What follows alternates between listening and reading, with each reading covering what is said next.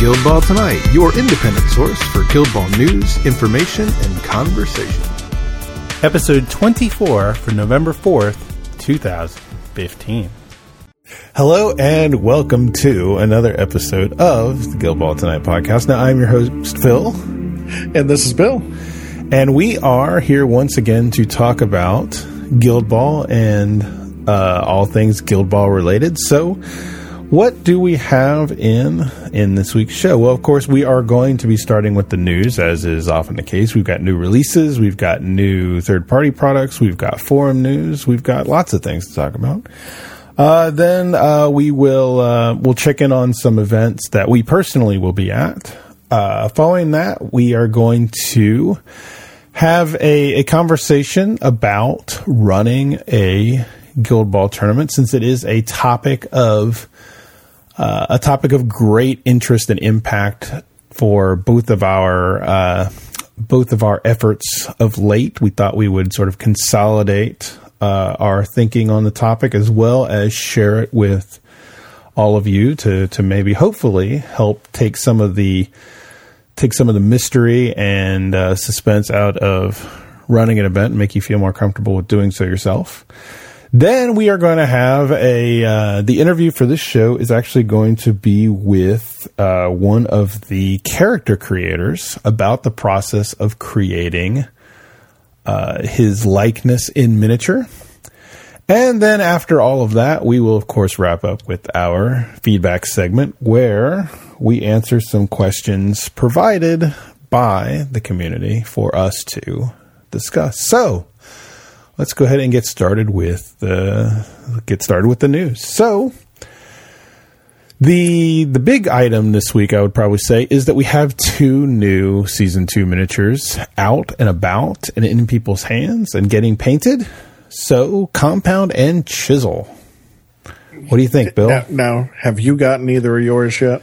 No, the the shipment has not come in down at the store. I am waiting patiently. It does give me time to finish those last two season one miniatures that I still need to paint, if nothing so else. I, so that's good because I, I have fifteen season Yeah. season one miniatures left to paint, but uh, but that was because of a painting project I had to get done for Halloween. So Mm-hmm. so what do I think of chiseling compound? Um, I have the Alchemist. They're one of those sets of models I still have to paint, so I haven't Mm-hmm. played them yet. So I chose not to order Compound. Yeah, now that sure. said, he was at the top of my list of the four season two models Mm-hmm. to order, simply because he would be the first uh, guild keeper that would be coming for a uh, see, I don't know how to describe this. Now that I have all but one faction, I technically have, you know, a need for everybody, but Alchemist was one of my initial choices. So Fishermen and Butchers were not in my initial choice. I have them now. I'm very happy to have them, plan on playing them, yada, yada. But, uh, yeah, this would be the first goalkeeper that actually fits into one of my initial choice mm-hmm. teams. Mm-hmm. But they're also at the back end of the teams I was going to play from the season one teams. Right. And see, I'm the exact opposite. You know, Masons, Engineers, and Alchemists were my first three teams on Right. the list, the ones I've played the most. And so these two figures are very high on my to do list. You know, they, they'll probably jump right to the head of the queue as soon as I finish with the season one stuff because I still am holding firm to my commitment to not paint the season two figures until after I have finished the season one figures. So I uh, I am looking forward to them. I, I think I can I think I can say I'm looking forward to chisel a bit more. I really like that miniature. And I while and I paint jobs I've seen on are, are fantastic. Oh, I know. Everybody is really taking this painting contest seriously this time. Uh, both both of those miniatures have had really amazing paint jobs coming. I mean, nothing I can I can compete with. Now, compound, I'm really looking forward to painting. Not as much playing. I I I compound is a is a you know that there's that that that weird that expression you know he asks questions and unfortunately i don't think i have those answers you know like I've seen I've seen Tenderizer in play a couple of times and been wildly impressed with him once and wildly unimpressed with him once. But what impressed me the most about Tenderizer was not his goalkeeping. It was how brutal he can be as a midfield player. And in the right scenario, which he got himself into and sort of devastated my team. Interesting. Now, and the other problem is that if I'm playing alchemists, I'm generally doing a speed build, and he does not fit into that mold. And you know, my objective is to score faster than you. So, is a goalkeeper where I'm going? No. Okay. So there's a good question there because in my mind, in in I know nobody's going to believe this, but you and I haven't really talked about how to play alchemists. Mm-hmm. And in my mind, that was what the alchemist excelled at a, a speed, you know, speed scoring build that can also do a little bit of effects just to slow things down, but really just as a delaying tactic. Right. And when I looked at Compound, he to me lit right up because I feel like I can always afford one player mm-hmm. to sit back and do something else. Well, here's. And- go ahead. well, I was going to say, and having him back, slowing down your scoring mm-hmm. while I'm hammering in goals, hopefully, mm-hmm. seems like a good play to me. Well, here's my problem with Compound is especially if you compare him to Tenderizer is that Compound messes up your activation order because Compound does not have a passive goal defense ability. He does have Rush Keeper, but where Tenderizer has uh, his ability that anytime he's within four inches of the goal, the difficulty is raised by one. That is a trait for Right. for Tenderizer. Now, Compound's sort of goalkeeping ability is a character play. Yep. So You have to, you have to put it up. Right. So if you want him to be at his best as a goalkeeper, you need to sacrifice an early activation for it. That is a that is a tactical nuance to compound that makes him really lose a few points of esteem for me hmm. because generally speaking now i don't i don't play engineers often or well enough to sort of mentally compute where exactly he's fitting into that lineup. I know that you know as that is the engineers are a team that really excel at goal scoring defense already and he probably fits very well into that team because i can see that being a team where the first activation is not as important because they have the they have the advantage of range. They have the ability of the advantage of being able to sort of compress the size of the board because they have range. He may fit better into that team where he's messing with your activation order but in the the alchemists you know i well let, let let's put a caveat there. We don't know what the season 2 alternate build alchemists are going to feel like. He may Right. fit into that team very well because they may be more of a reactive team. But in the in the sort of run and gun midas plus the union alchemist team it's going to be really hard to to to make the decision to throw compound's goal scoring ability up before midas or vitriol's clone which is really the decision that you're making so he's a harder player to fit into that team. You know, if you're looking at the team of Midas, Flask, Vitriol, Hemlock, and uh, Snakeskin, you know, just off the top of my head, plus Compound, like that's a weird team. You know, uh, he definitely, I think, fits better into a different Alchemist team, and it may be an Alchemist team we don't have yet. That's fair. I and, and I take your lead on that because, like I said, I haven't actually gotten them on the field to play with them yet. Um, yeah, I, I mean, and some of that goes to the discussion about you know first turn scoring, which is all the uh, you know all the all the rage right now. But you know, I yeah, I, I there's really nothing else to say. In my mind, it seemed like it was it was going to make sense, especially since you know, uh, not that the alchemist hurt for uh, influence, but you know, he, he also struck me very much like a brick like character. Yes, right? that He's- is an advantage he brings, where he needs one. He needs but one influence. Right. You give you give him one, you park him back, he activates first, he puts up his horrific odor, and uh, and then you go to play the rest of your game. And Yeah. you're basically sacrificing one activation. Yeah, and that's that's sort of the quandary. Like, I need to play him to decide if I need to play him to decide if I can sacrifice that first activation because right now I feel like I can't, but that is that is through the lens of having not done it, right? Right.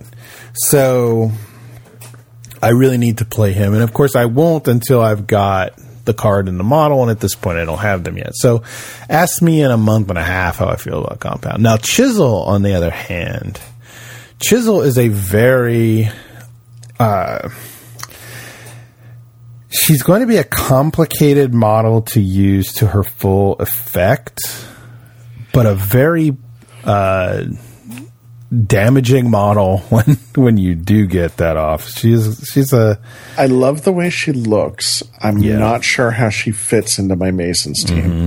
And that is such a weird thing for me to say because I have, I mean, come on, I, I wrote an article about the Masons Brute Squad. Mm-hmm. And you would think she would fit there ideally, but the reality is the Masons Brute Squad is built around harmony, mm-hmm. or I'm sorry, around honor delivering the damage.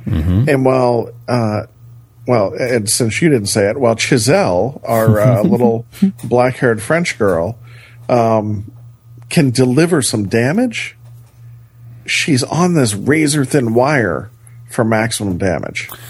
right, and and the risk the risk reward there is is really high. Like I, I kind of look at I th- look at her her ability that gives her the the extra damage when she's under six health as one of those things where don't play for that because you're just setting Right. yourself up to sacrifice two points. So so kind of figure out how much damage she's going to do getting there. Now the the the thing that I don't necessarily like is I see a lot of people trying to theory craft ways to integrate Tower and uh, Chisel together. So you don't like that because because I'm going to tell you I'm I'm all about that.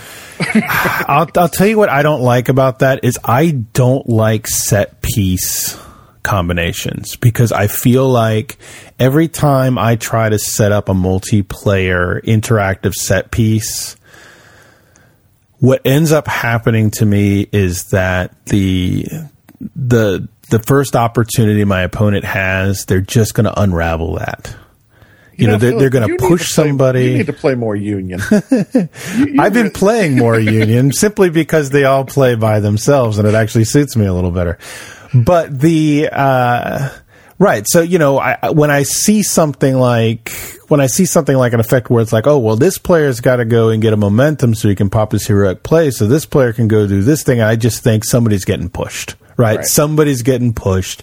You're not going to get it off. You're stranding influence. You're, you're you're sacrificing an early activation to set up something for a middle turn activation. Like I, I just prefer to compartmentalize. I prefer to sit there and say, okay, you know, everybody gets enough influence to do a thing. And that thing is not going to rely on anybody. We're just going to react to everything. Now, am I an awesome player? No. But I don't strand a lot of influence. so this is this is how I'm looking at this. Yeah. Today, I don't think Chisel fits into my into Bill's uh, Mason team today, which has one strong scoring threat in Flint, possibly two if I want to bring Mist. Has the brute squad uh, of marbles, you know, honor and mallet in there.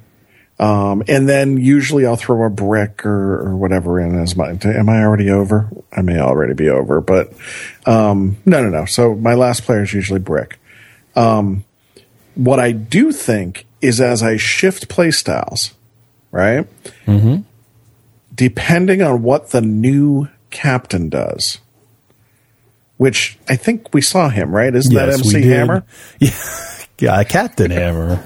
Yeah, MC Hammer. Can't touch this. Yeah. So, um, depending on what he does, mm-hmm.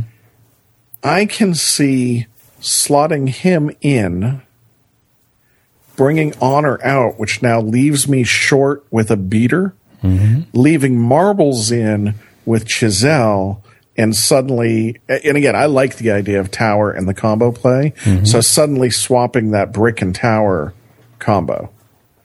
And it's a different team can deliver still what I want from Masons, plays somewhat similar. However, I'm going to have a couple of new players and, and people may not be expecting what they see. I also love the fact that we, uh, we, i.e., not us, but, you know, the Steamforge guys run out and nerf the crap out of, uh, Decimate. Uh, be- because we all know I don't know how to play, and apparently that one inch difference is huge. But they put the two inch melee range on Chisel and give her Decimate's, uh, a very similar to Decimate's uh, playbook.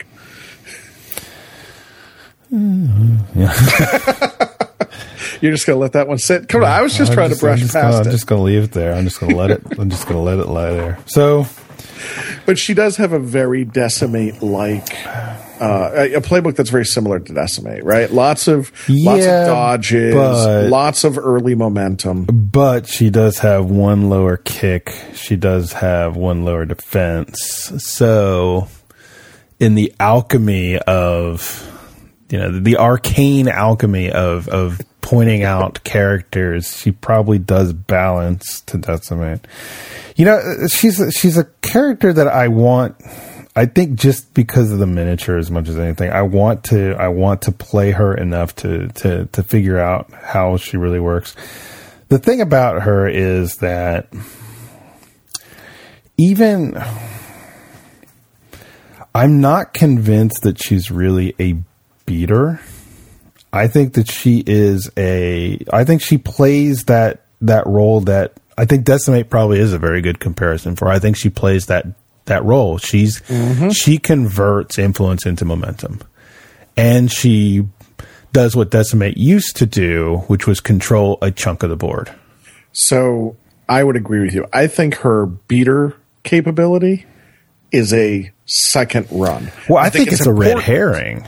You know, I think there, there's some there's some players in Guild Ball whose what you think they do is is a dangerous way to play them. You know, and I think she's one of those characters. I think that I think that if you go out there and you think, okay, I've got to get Chisel beat up so that she gets her uh, so that she gets her uh, painful rage ability just to get three more damage, you're going to put her into, you know, desperate health to get three at most four damage in a turn.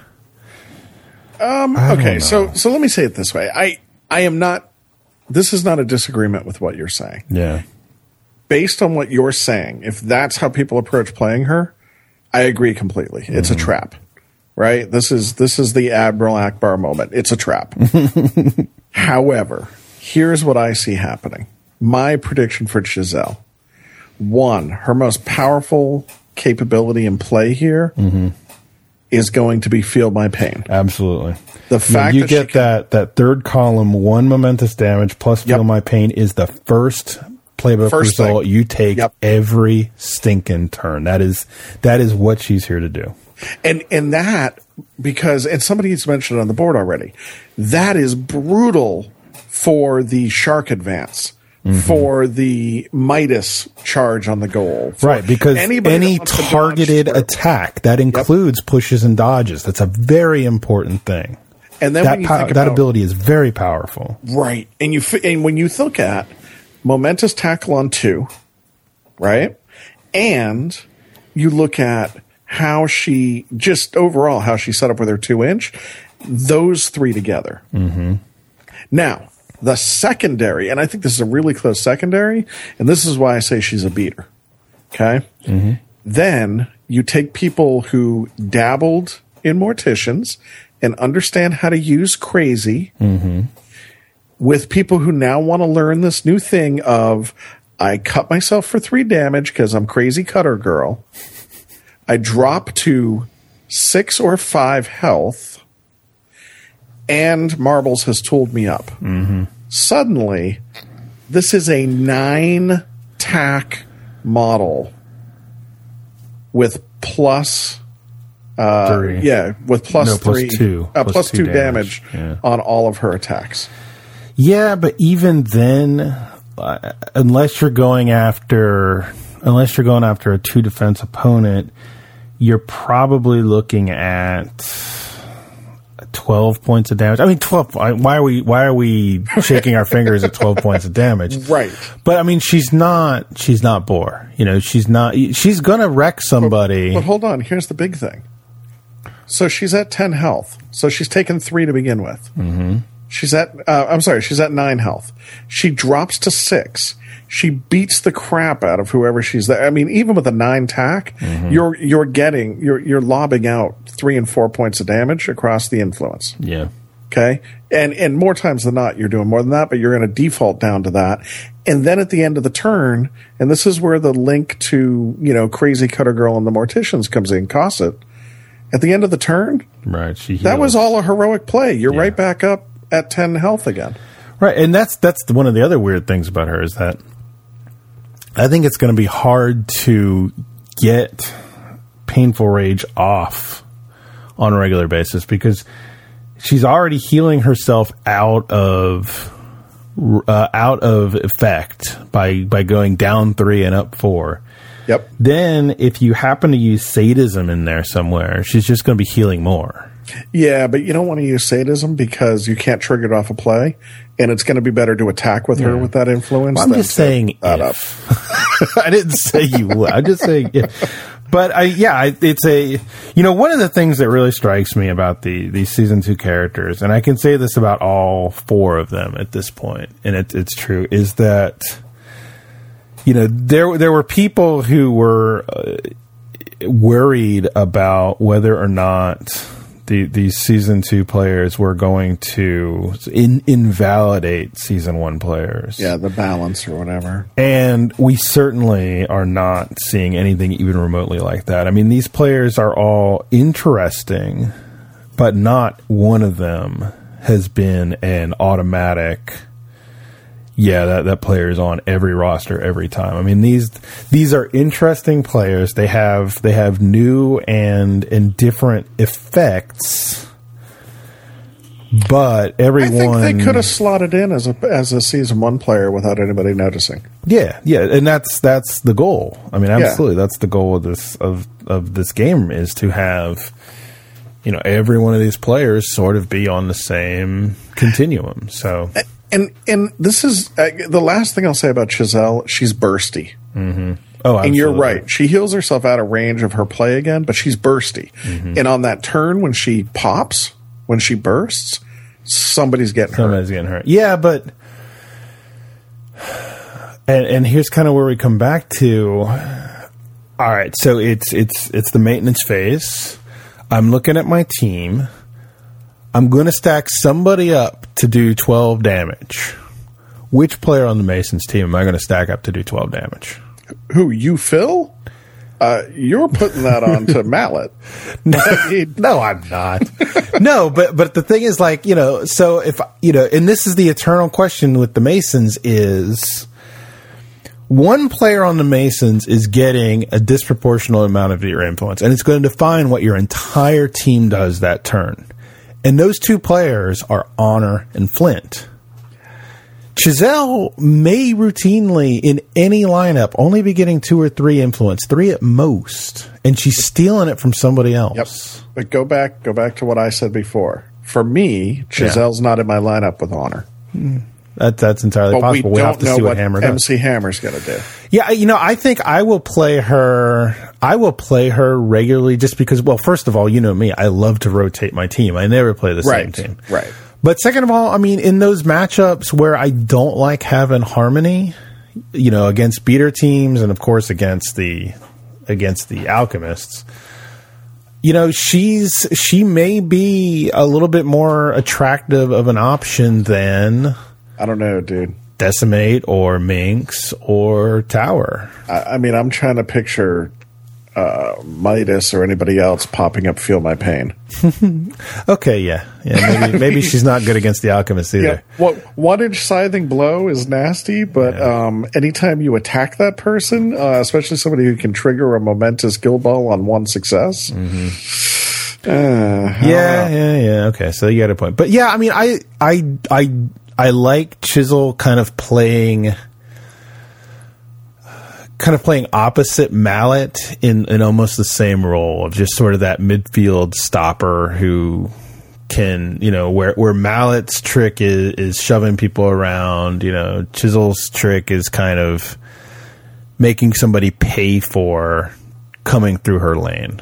And yeah, she's not in in the current lineup, maybe she's not getting getting a huge return, but I think the player you're dropping may not have been contributing so much more either. Because really, we're talking about a team of two players and their friends.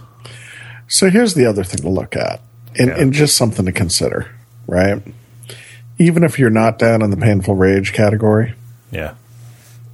Mallet, if Mallet's on the field, he can still drop single or singled out on somebody. Mm-hmm.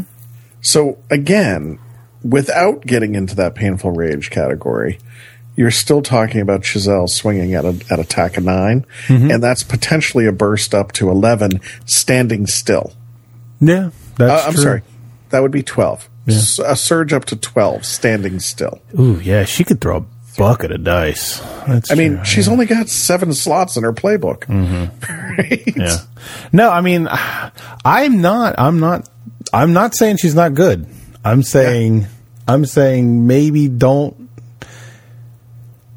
maybe don't expect her to work the way you think she does, but see the cool things that she can do when she's not doing that because she's not going to be doing that all the time. Right. I'm yeah. with you. Yeah.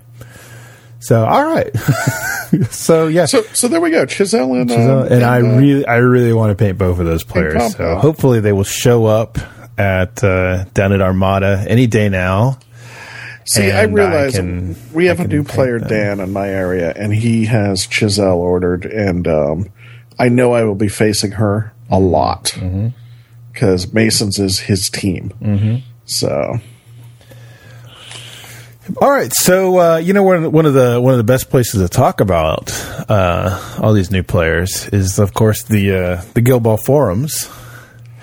And and I hear that we can we we have we have new forums, so like people can actually sign up now. Yeah, not only not only are the the forums uh, kind of spiffified with a new appearance, but the protection uh, has been raised uh, considerably, and we no longer are facing a spam attack. Because the day after we released the last episode of Guild Ball Tonight, about two weeks ago, they did launch the new forums, and we have seen an influx of new faces and new ideas into the forums. And what we have not seen are offers to buy Chinese sunglasses. And, I just want to point out, I mean, not only were the offers for Chinese sunglasses gone, which I'm really happy about, but there were all of these male enhancements. And since I was just recently told how lacking I was, I've been looking for new sources for male enhancements. Yes. Well, you know, I uh, I'm just old enough that I've given up on male enhancement. You know, I like I got, I got nothing left to enhance. But you know the. Uh, yeah, it's definitely it, it's great to see. It's great to see the forums kind of back open yes. for business and, uh, and, and it was nice to see the influx of people especially since i um, i've actually had a number of, uh, of friends and people contact me mentioning uh, through a couple of different areas hey is there any way we can get onto the forums yeah. now the answer is yes yes indeed yeah and it was you know I, let, let's be honest it was a bit of an embarrassment I mean, we understood why the the registration had to be had to be limited, and it was that that old site was aggressively targeted by those spammers. Oh yeah, but it was a little bit of an embarrassment that for for that couple of months we didn't have the ability to convert new players into new forum posters, and now, thankfully, we are we are beyond that. And uh, it is it is fun times again. Now, the one complaint I have with the new forums, and I would appreciate if anybody out there knows how to do this, let me know because it's entirely possible I've just missed it. You're talking about the rules forum? No, no. What I'm talking about is the fact that I have not figured out how to quickly jump to the la- to the first unread post when you open a topic. Oh, It seems like I have to scroll through it all. So if I'm just missing the the link to click on, somebody tell me. yeah. And when you find out, Phil, please let me know. Yeah, I know it's kind of frustrating. I mean, because the thing old forum did that sort of automatically. Yep. The new forum does not seem to do it at all. So I think that and the um, uh, uh, uh, ordered by vote posts Oh, in the yeah. rules I've forum. never been a big fan of upvoting and downvoting. I, I want a conversation, but you know that's that's one of those generational things. You know, this is this You is know, we're I- old we're old BBS Yeah, guys, and I'd- these are new kids, and I'd be okay if the rules question itself were voted up or down. yeah. But when the answer posts inside are voted up and down, Mm-hmm. so that none of the conversation makes sense, Yeah. I, I, I just get drastically confused. Yeah, that's understandable. so I, I, hopefully, I put, I put my old man hat on Exactly. and just wander around mumbling to myself. so hopefully some of these will be growing pains, and, and we'll figure it out. But you know, at the end of the day, I would I would rather have a an open and uh, very active forum, which is what we have, than a forum that's got one or two minor little features that I miss. So good to see that back. So. Uh, next on the agenda, so we have uh, we have been seeing some pictures of some new storage options for for our Guild Ball toys, and that is in the form of some new custom cut battle foam trays. Now, I'm not a battle foam guy, you know, as people who've seen uh, seen my review video for the KR cases, I I am all in on KR, and it's simply because it's one of those, you know, storage solutions can be one of those things where you hit a critical mass and it becomes cost effective only to stay in one ecosystem, and I'm I'm kind of there. Yep. But Bill, you are a battle. I'm on the other side. Yes. Yeah, I never got into KR and was into Battle Foam right from the beginning. Mm-hmm. Um, Uh, so what they've done, I mean, Battle Foam has finally come across Guild Ball. All hail Guild Ball. Yes. Um, everybody's everybody's coming in, man. here's Everybody's I, coming in. Here's what I love about this. It's very validating to me because when I got my Guild Ball stuff in, I, I laid everything out. I looked at everything and said, "Oh crap, okay." So four bag. Well, that's the same bag Romeo ended up picking at Battle Foam for the Guild Ball bag, um, and then he did some custom cutout foam. Mm-hmm. Um, his topper, my opinion, fantastic. Yeah, the, the, the, the topper with the embossed Yeah. guild logos. That's a really nice. That's a really nice piece of kit.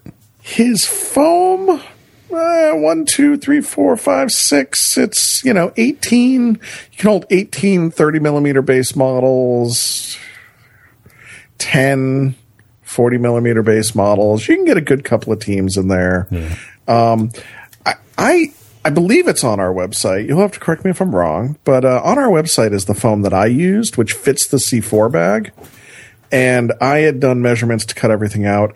I can get a bit more models into in there. Um, you know, my my foam cutout you can get five teams into, five full season one teams. Now, that means you're going to have to swap out with the season two models that come in, and it doesn't. And you're going to have to make some adjustments for the engineers because I didn't account for the engineers but it has enough spaces that, for example, the mortician's row, you can figure out which row is for the morticians because it has two larger spaces for both casket and, um, I keep wanting to say graves. I think it is. No, it's not graves. It's um, Uh, Ghast. Ghast. There we go. Yeah. So for both casket and Ghast. Um, the only trick I found is that Boar is so massive that on the on the foam that I had put aside for fishermen, butchers, and um, my alchemists, on that set of foam, you actually have to just cut one extra little space, but the space is right there for Boar if you put them in the top row. So I mean everything is in there. It's ideal. It'll hold five teams. So for those people who bought um, I'm sorry, it'll hold seven teams. So for those people who bought everything like me, and in those seven teams includes um, out, uh, includes a union. Um, there's plenty of spaces for all the models. Now, if uh, if you don't need that many teams and you just need the four teams that fit on the bottom tray, Romeo has a great top tray, which is custom cut for all the team tokens. Yeah, do you really ne- do you really need a, a foam cell for arcs though? That that struck me as being a little weird. Like I, I would have rather put a miniature in that spot. Yeah, and that's what I did, right? So so in the trays that I have, I have the place for all my goals. I just throw my ball on top of the goals and I fold my tokens into a couple of bags. Mm-hmm. Now, I'm not having to carry tokens for all the teams. I carry two sets of influence tokens. I carry my union curves, but there's enough space that I could put probably two more bags of those in there, and all my templates drop right in uh, with no problem. And you can always put templates on the backside. The nice thing about that C4, uh, if you, it's good to go look at the Battle Foam webpage if you're going to check this out. And the big thing about the C4, one side holds your foam, but the side that actually has C uh, Battle Foam C4 embossed on the uh, on the um, on the canvas, that is a pouch that holds your entire Guild Ball rulebook, and then that zips open, and there's a card folder in there. So it's you know it's it's it's nice. Um, all of my all my cards, even my laminated cards, fit inside of uh, sort of a three ring binder, you know, card card page. Um, you know, notebook notebook card holder thing. And then I just throw all the extra stuff in there, my cheat sheets, my errata, you know, tape measures, um, a flat thing of dice. And uh, I mean, this is you'll see it when we get to St. Louis, Phil, because Yeah. I'm bringing this with me. And uh, and that was the great question, right? You were talking about, well, what can I shuffle together? And I was like, well, I'm just bringing everything. Well, yeah, I mean, I have that option too. I, I certainly have the option to bring because my, you know, I've got a, uh, a a standard size KR case. The way I've got it configured holds eighty four figures, Right. so I can bring absolutely everything I've got. I just don't know that I want to take a chance of having absolutely everything I've got with me on the road.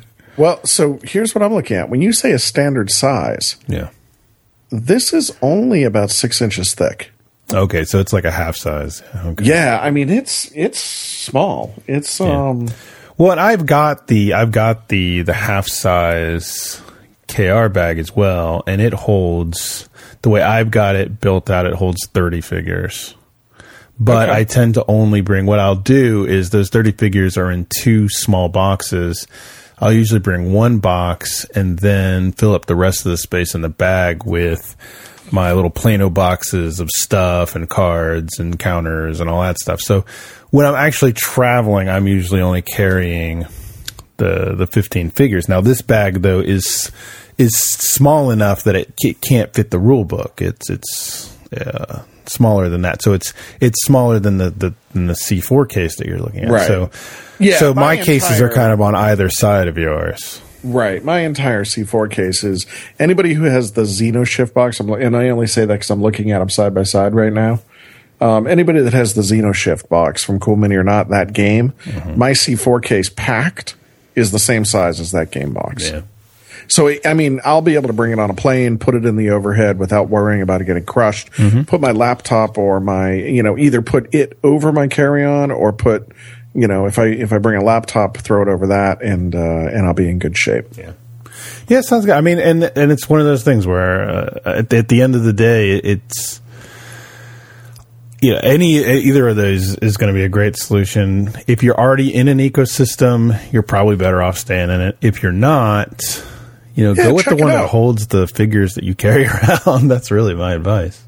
Yeah, and um, I, I mean, I've heard all the all the sides, right? I've, I, I, the negatives on both. I've heard that the mm-hmm. battle foam scrapes off paint. I haven't had that happen. I've heard the KR models punch through the soft foam and then mm-hmm. break. I haven't heard a lot of people have that happen. I really mm-hmm. think it's down to personal preference at that point. Yeah, and I think some of these some of these stories are isolated, you know, uh, un I think- atypical events. Right, right. So, yeah, so it, it's cool. I, it, you know, and and the more the more uh, the more people who provide material for Guild Ball just helps to to underscore how well the game has grown and, and what a what a you know a player it has become in the the marketplace that people feel the need to support it with more of this third party pro- third party product. So, yep, definitely welcome seeing seeing that. So, one last bit of news, and it's it's show news because we love to do show news, and that is that I threw together today just just out of curiosity because because Bill and I are always striving to to make this show a good show. You know, we don't want to do a we don't want to do a bad show. And so I we have together, other shows to be bad. Yeah, oh, believe me, I've got another show to be terrible on. but the uh, I threw together a little survey for uh, for the site just because you know we kind of want to know like what your favorite part of the show is, what your least favorite part of the show is, you know, and and what you kind of want more or less of. And so if you uh, if you go to the GBT podcast Twitter. I posted it there. And also, if you go to uh, guildballtonight.com, it is the, the link for the survey is right up at the top of the the page. And if you really want to make your voice known, I would say get on this early because I'm not paying SurveyMonkey for the premium service. So the first hundred people in are all the people that are going to get in. so, but it would be, it would definitely help us sort of decide on frequency of release, uh, segment lineups, you know, things we should add, things we should concentrate less on, and uh, you know, just you know, we want we want to make this a uh, we want to make this a quality product that the, the community can enjoy and appreciate. So give us a uh, give us some thoughts. We would appreciate it. So next up, uh, let's go ahead and talk about some events we'll specifically be at. Now, at the end of the show, we are going to have an event roundup again, but at this point in the show, we're just going to be selfish and talk about the things that directly affect us. I, so I, yes, because that's the power that we have, and. uh so the the first in chronology, of course, is the St. Louis Open, which is coming up in. Let's see, I'm going to be on a plane next Thursday. So yeah, I was going to say it's awfully soon. It's awfully it? soon. Yeah, it's uh, ten days away, maybe at this point. Oh, so and. Lord at this point, the uh, the event is looking to to be a really nice turnout. There are only eight of the 32 seats left unsold, according to Tiebreak. So we are looking at 24 Guild Ball players in St. Louis right now, with more latecomers, I'm sure, trickling in. That's that is a respectable turnout. Uh, very excited so I, about. I, I, just want to point out how disappointed I was. I, I this is the format and this is the form for me to tell this story. so, um, two weeks ago, no, week and a half ago, it was after we recorded last. So, however, whenever long that was, you know, three months ago or whatever. um, I, um, 15 days. So, so, yeah. So, so I don't know how many people have heard this or not, but my daughter's birthday is the Monday after this event. Yeah and uh, you know, family's got events and everything else going on. So after uh, we got back, it was after we recorded. So it was also after the the demo day where my daughter played Guild Ball, realized she really likes it. Um, unfortunately, she wants to look at the butcher, so I still have some work to do man, on her. But I, yeah, well, as she said, scoring goals is boring, Daddy. Killing stuff is fun. so, but but that said, so 17th birthday coming up, and uh, we're all talking, and my daughter looks at me. She goes, "You know, Daddy, I I didn't realize you were going for a Guild Ball event, and that the guys from England were going to be there. If you can get home by the time I get out of school, then I wouldn't even know you were gone." Except for you know on on that Monday, except that you'd be gone all weekend. So it wouldn't upset me, and then we can still do my birthday stuff for dinner and afterwards. And I went, oh, okay. so very quickly, I open up my laptop and I start the I start the whole thing because now maybe I can enroll and be in the tournament on Sunday. Right. So first thing I do is I, I uh, hit the hit the hotels and I realize it is as expensive for a Sunday night hotel at this point. The in the hotel just to extend to Sunday night as it's costing me for both Friday and Saturday night beforehand. Oh, wow. So I was like, okay, that sucks.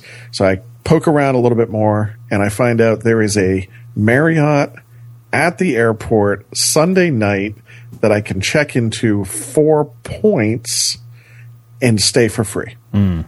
So I'm like, done. So I get that locked down. And then I start juggling around and I realize there's slots left for the tournament. Okay.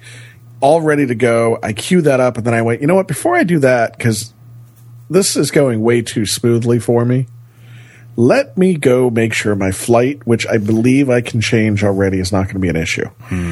And I get in and I'm going through the United site and uh, find out for some reason I can change my flight to leave St. Louis at one o'clock on Monday, getting me home at four o'clock Monday afternoon, well within the guidelines I've been given at no additional cost Oh, and I am excited. I'm about to click.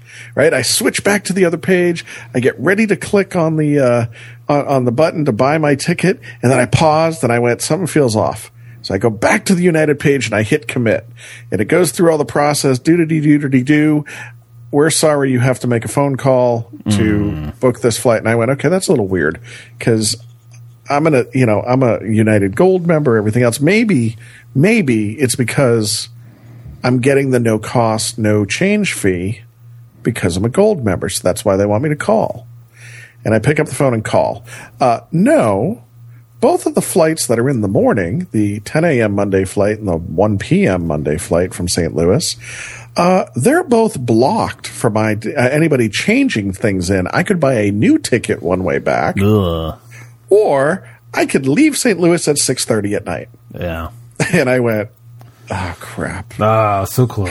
Oh crap! So I'm back into the same status, and there's my sob story. Boo hoo hoo! I'm going to be, you know, down to learning how to play Guild Ball Friday and Saturday only.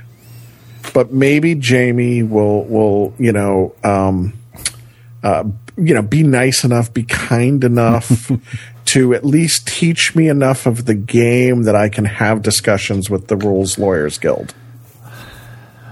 you know, I uh, It's not going to stop. We have a whole show know, left to I go. know. I know.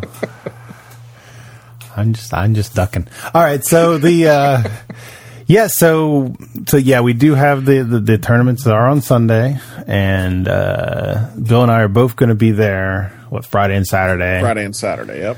I'm I will show up on Thursday night, but probably don't expect me to get there in time to do anything. And then Monday, I've got some some craziness with my flights, but I'm not getting home until like the middle of the night on on Monday. So I will uh, I'll be around.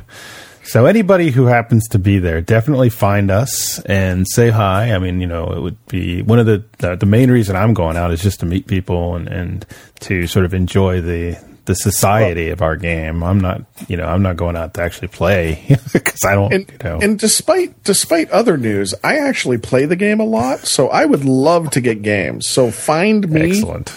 and and we'll play some games. Excellent. So there you go. So there's the there's there's uh, what you should expect. You should expect me to be standing around and talking about a game, and and Bill to actually be playing a game. And I think that probably is about what you should expect us in any situation. In any situation, Exactly. yes.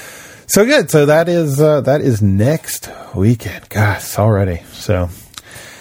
Still eight slots open. It would be it's it would still be awesome to fill that out to the full thirty two. But I have to say that for for a Oh, come on, twenty four is yeah, twenty four is great, especially given that the the game at this point is more popular on the coast. So we're looking at people who are traveling, and it's I think it's awesome that we're getting so many people traveling already for for a game. That's just that's a great sign for the future where you know if it really becomes a game that people are willing to to invest time and money into going and playing we are going to have an awesome community and so Now, that's now here's my question for you. Uh, uh, two questions, Phil. yeah Number one, when you look at a name like Dan Salmons from Omaha, yeah i- in a group called the Dream Crush, I mean, come on, or a name like, uh, uh, hold on, uh, oh no, come on, there we go,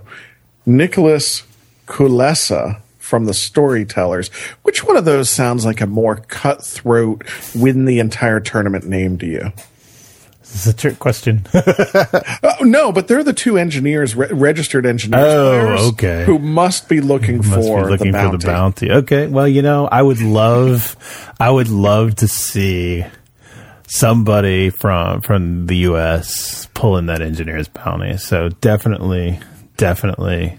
Uh, keep a lookout for those guys. So, And then I wonder how many of these people are going to be swapping up their teams to engineers. yeah. Once they In find out to, about that, yeah, once they once they learn about the bounty, I would. I don't know. I I would love to see it happen. So let's let's get on that, people. All right. So uh, then uh, in December, uh, looks like you have got a Yeah, you have got something going down. December fifth. Um, so uh, I I have to give some credit to my friend Maurice, who is uh, also a pundit in the local area. Uh, Maurice and I will be uh, both at this point until one of us beats the other down and actually gets the right to play in the tournament. uh, we'll be doing the first uh, capital region you know, U.S. Washington D.C. capital, uh, capital region Guild Ball tournament. So this is going to be a Guild Ball friendly. Uh, we are actually going to be using the uh, friendly format from the uh, from the current set of rules uh, and the Mob Football Association rules. Uh, the only thing that's really up in the air right now and it's a point of discussion. Uh, I've emailed Northy and said, uh, one, can we be an official Guild Ball tournament? And as such, get all sorts of cool things like if nobody wins the Engineer's bounty by then, actually award an Engineer's bounty off of our tournament. And two, possibly get some cool teasers for season two in our prize pack.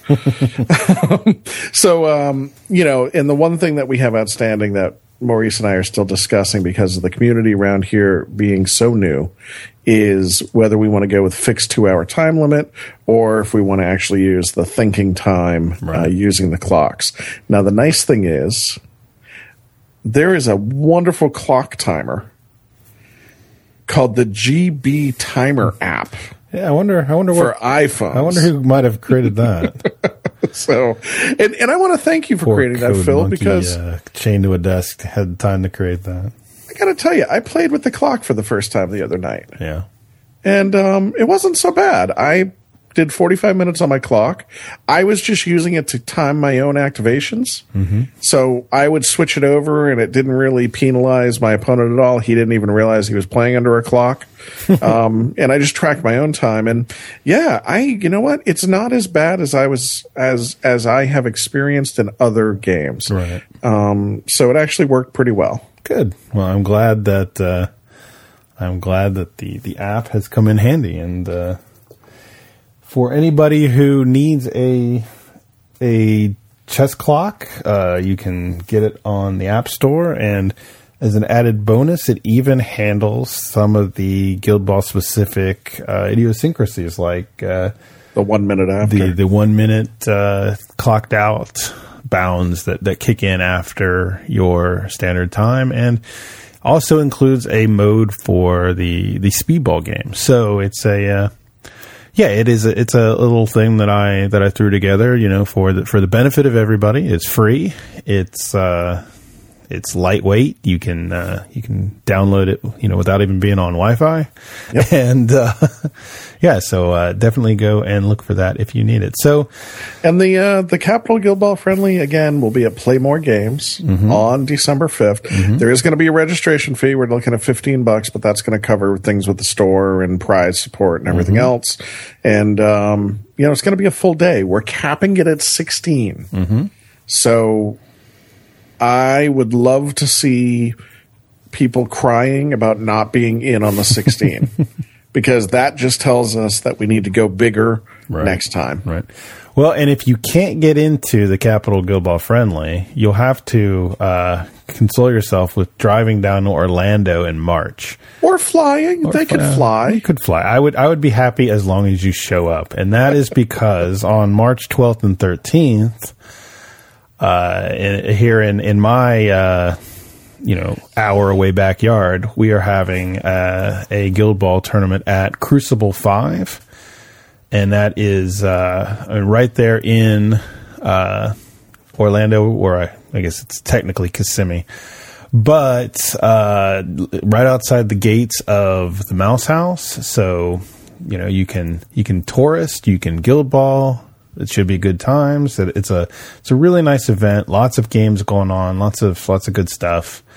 And we are doing our uh, events on Saturday and Sunday. Saturday is going to be a standard regional cup, 16 players uh, cap at the moment. Uh, don't you know if you know pl- if you make me grow that, I will I will be forever grateful. But uh, at the moment, that's what we're looking at. And uh, then on the Sunday, we are going to do the the quick speedball tournament, trying to try to knock that thing out in just a few hours, and that should be a lot of fun. So I, I anticipate uh, the GB Timer app will be getting a workout over over that weekend. So, and that is uh, that is at, at, last at last check it was already uh, approved to be a sanctioned event so let's look and you know in that march time frame you know maybe uh, maybe uh, we'll know a little bit more about uh, season two by then and and I think the teams that we're going to be fielding for for that March event should be really interesting. So yeah. looking forward to looking forward to just kind of standing around those games in particular.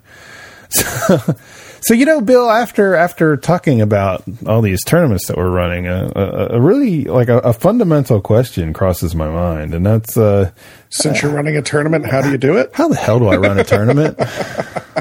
well, well, Phil, just pull up a chair. Yeah, man, I feel one. old. Yeah, Let, us chat about that for a bit. You betcha. Uh, okay, so um, wow, uh, credential wise, have I run tournaments in the past? I have run a ton of events. Mm-hmm. Uh, there was a point. Um, it, it, interestingly, this is one of the things that went out on my um, pundit application mm-hmm. uh, when Northy and I were chatting about this.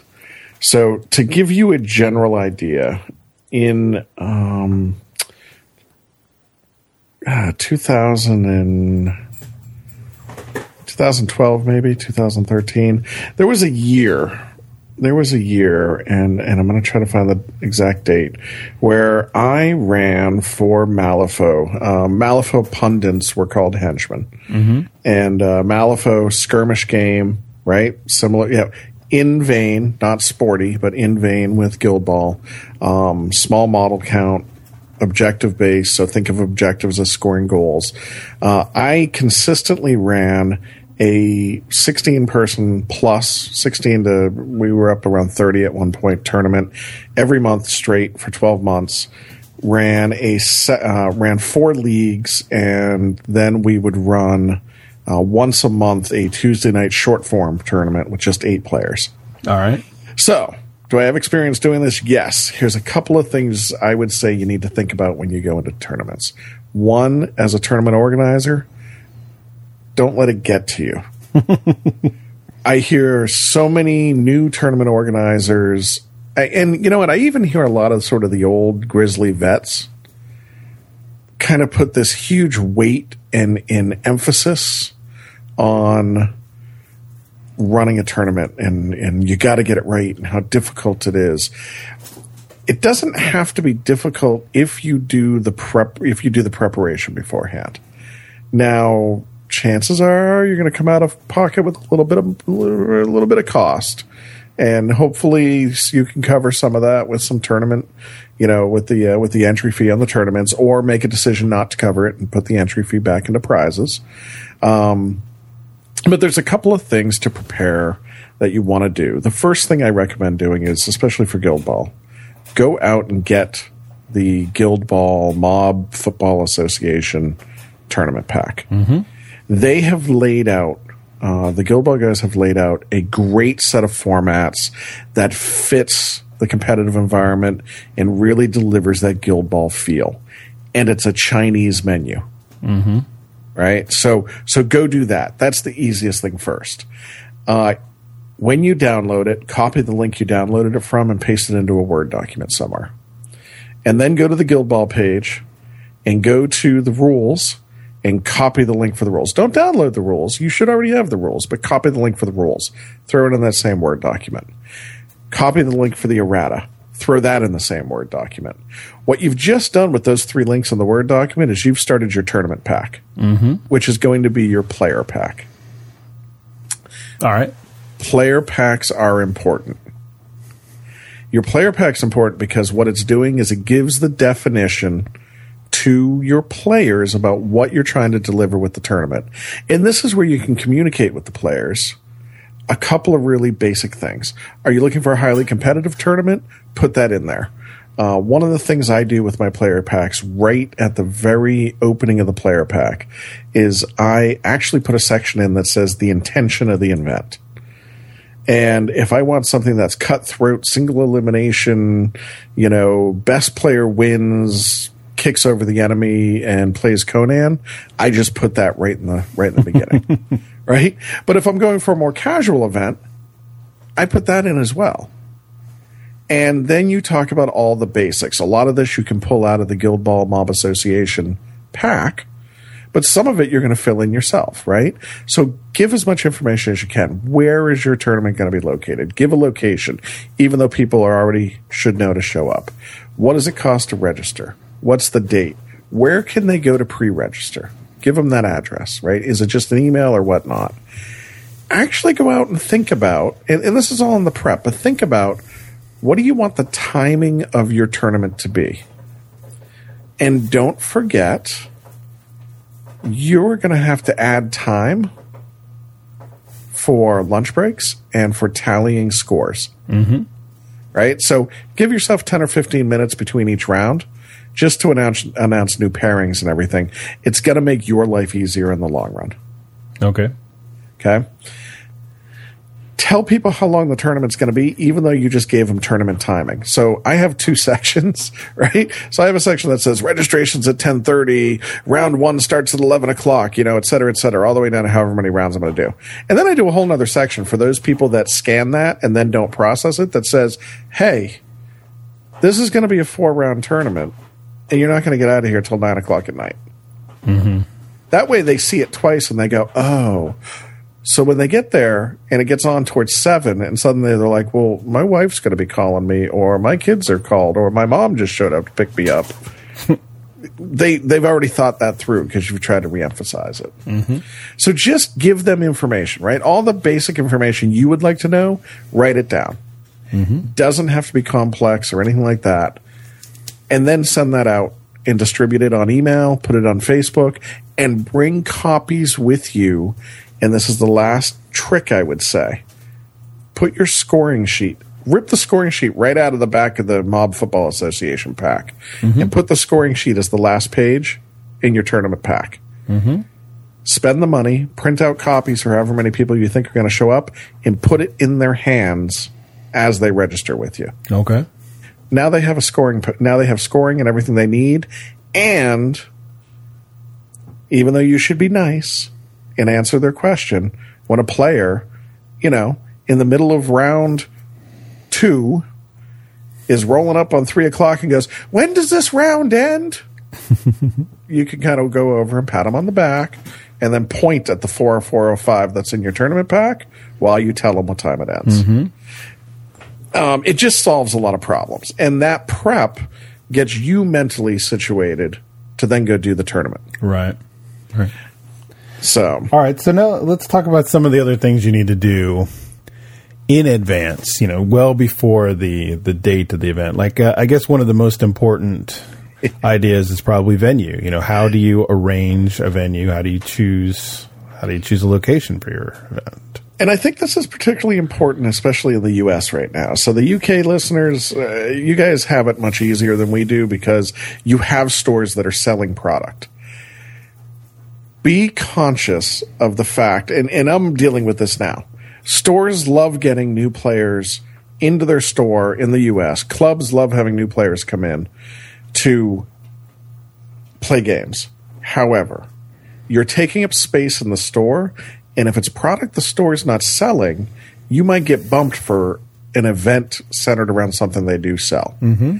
And until Guild Ball gets picked up more heavily in stores in the US, if you're trying to run an event at a store that is not currently carrying Guild Ball, you need to contact them well ahead of time. Give yourself a good four to six weeks before you want to have your event to let them prepare and get them excited about it. Mm-hmm. Now, one of the cool things about this is, and we've run into this, play more games. Wonderful store. Huzzah Hobbies, great store. That's my local store. Dream Wizards, which is Maurice's store. Um, they all have different stances, right? Dream Wizards was very upfront with Maurice and I when we started putting together the tournament for the fifth, and they said, look, we would welcome you guys coming in, but taking up 16 tables on our Saturdays when you're conflicting with other games that we sell, that's a problem because we don't plan on selling this product right now. Mm-hmm. Uh, Huzzah Hobbies, on the other hand, different relationship. When I presented the demo day to him and said, look, this is what we're doing. We're looking at about 10 to 10 to 12 people. We could spike up to 20 to 24. He, you know, he sort of went, well, okay, you know, why don't we come in? I'm going to put you in the back room away from the 40K guys because there's a 40K event on the same day. When we spiked up to 20 people, suddenly he got very excited. Hey, can you give me that email again for the uh, Guild Ball guys? I'm, I'm, more interested now. So there's definitely these, these stores are willing to work with you, but you got to communicate with them. Mm-hmm.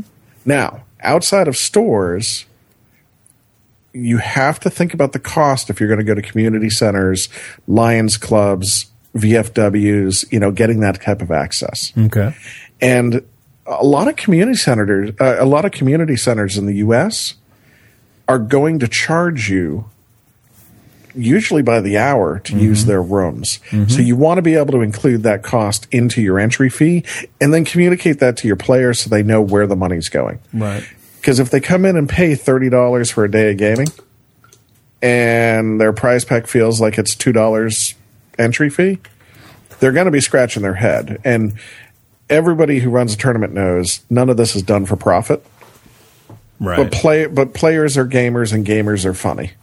So, so you know, be open with them on. Hey, look, here's here's the cost. You, you don't have to tell them the specific numbers, but here's where the costs are. Here's the costs we have to cover, and and work it out. Now, one of the things I recommend, and I've had a lot of success with, when you start looking at areas like uh, if you can get into a ballroom at a hotel or get into a into a um, a community center, um, those are great places to also find a way to cater lunch, bring in pizzas, sort of add a little cost to the ticket, right. but bring in lunch. Right.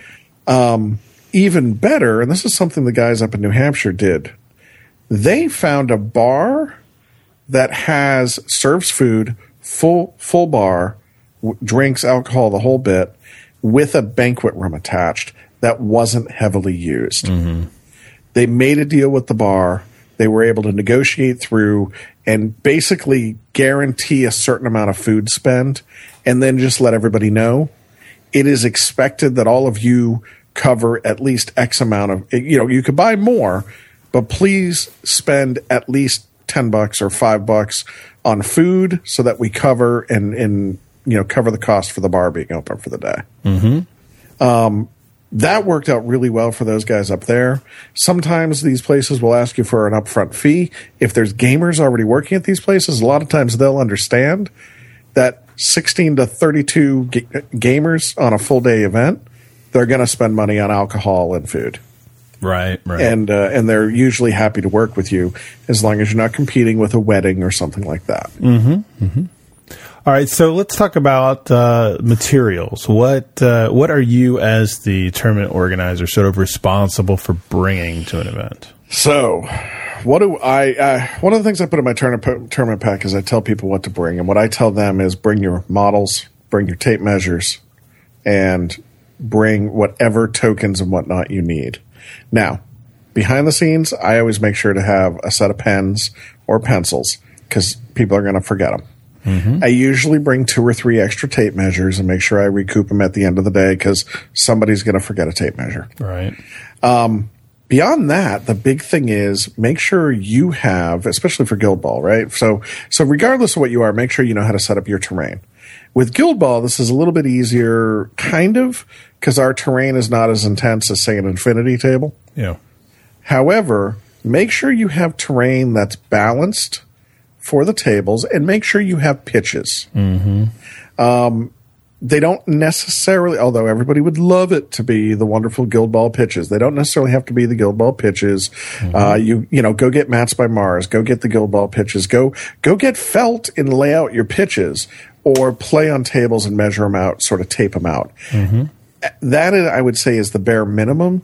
Is bring some masking tape as long as the people at the venue that you're using, so the owner of the game store, the bar you're, you're at, or whatever can give you the space for three by three tables and at a minimum allow you to masking tape out that three by three space, you're good to go. Right. However, I strongly recommend either getting some sort of foam table or felt at a minimum and preferably going with some nicer mats. Yeah. It just adds a it's little more experience. class. Yeah, it's it makes everything a bit better. Mm-hmm. Now, a lot of times you can source that pretty well you only need a pitch for every two players. Yeah. Absolutely. Right? So so you're not buying 16. And usually you can reach out into your community, especially if you're the TO. Chances are you have one or two pitches if you're mm-hmm. organizing an event. Well, and I will say that for US based pundits, there may be some information about this in the next few weeks. Stay tuned. We'll I, come back to rumor. it. Yes, we'll come back to this in a few weeks, I promise. So, but the big thing is, you know, make sure you provide the pitches, then make sure you provide um, terrain. Now, let's talk about terrain a little bit. There's terrain guidelines in the tournament pack. Excellent pack to use. Mm-hmm. You can always theme your event. So if you are just playing Guild Ball, no big deal. Go as little or as much terrain as in the tournament pack and go to town. However, I strongly encourage once you get one, two, maybe three quote unquote typical Guild Ball events under your under your belt, try to theme your event a little bit. Mm-hmm. Right? Get some blue felt and play on the flooded plains. Mm-hmm. And put water water hazards all over the pitches. Play play city ball and see if some of the people who play Warmachine and Hordes or play Malifaux or play Infinity. Uh, Infinity's a little space age, but go for some medieval and and you know uh, the the Warhammer Fantasy people. See if you can pull together some terrain and actually set up some buildings on the pitches. Going with that themed terrain is going to change your game, but then theme your event around it. Mm-hmm. Mm-hmm. Right? Let people know up front.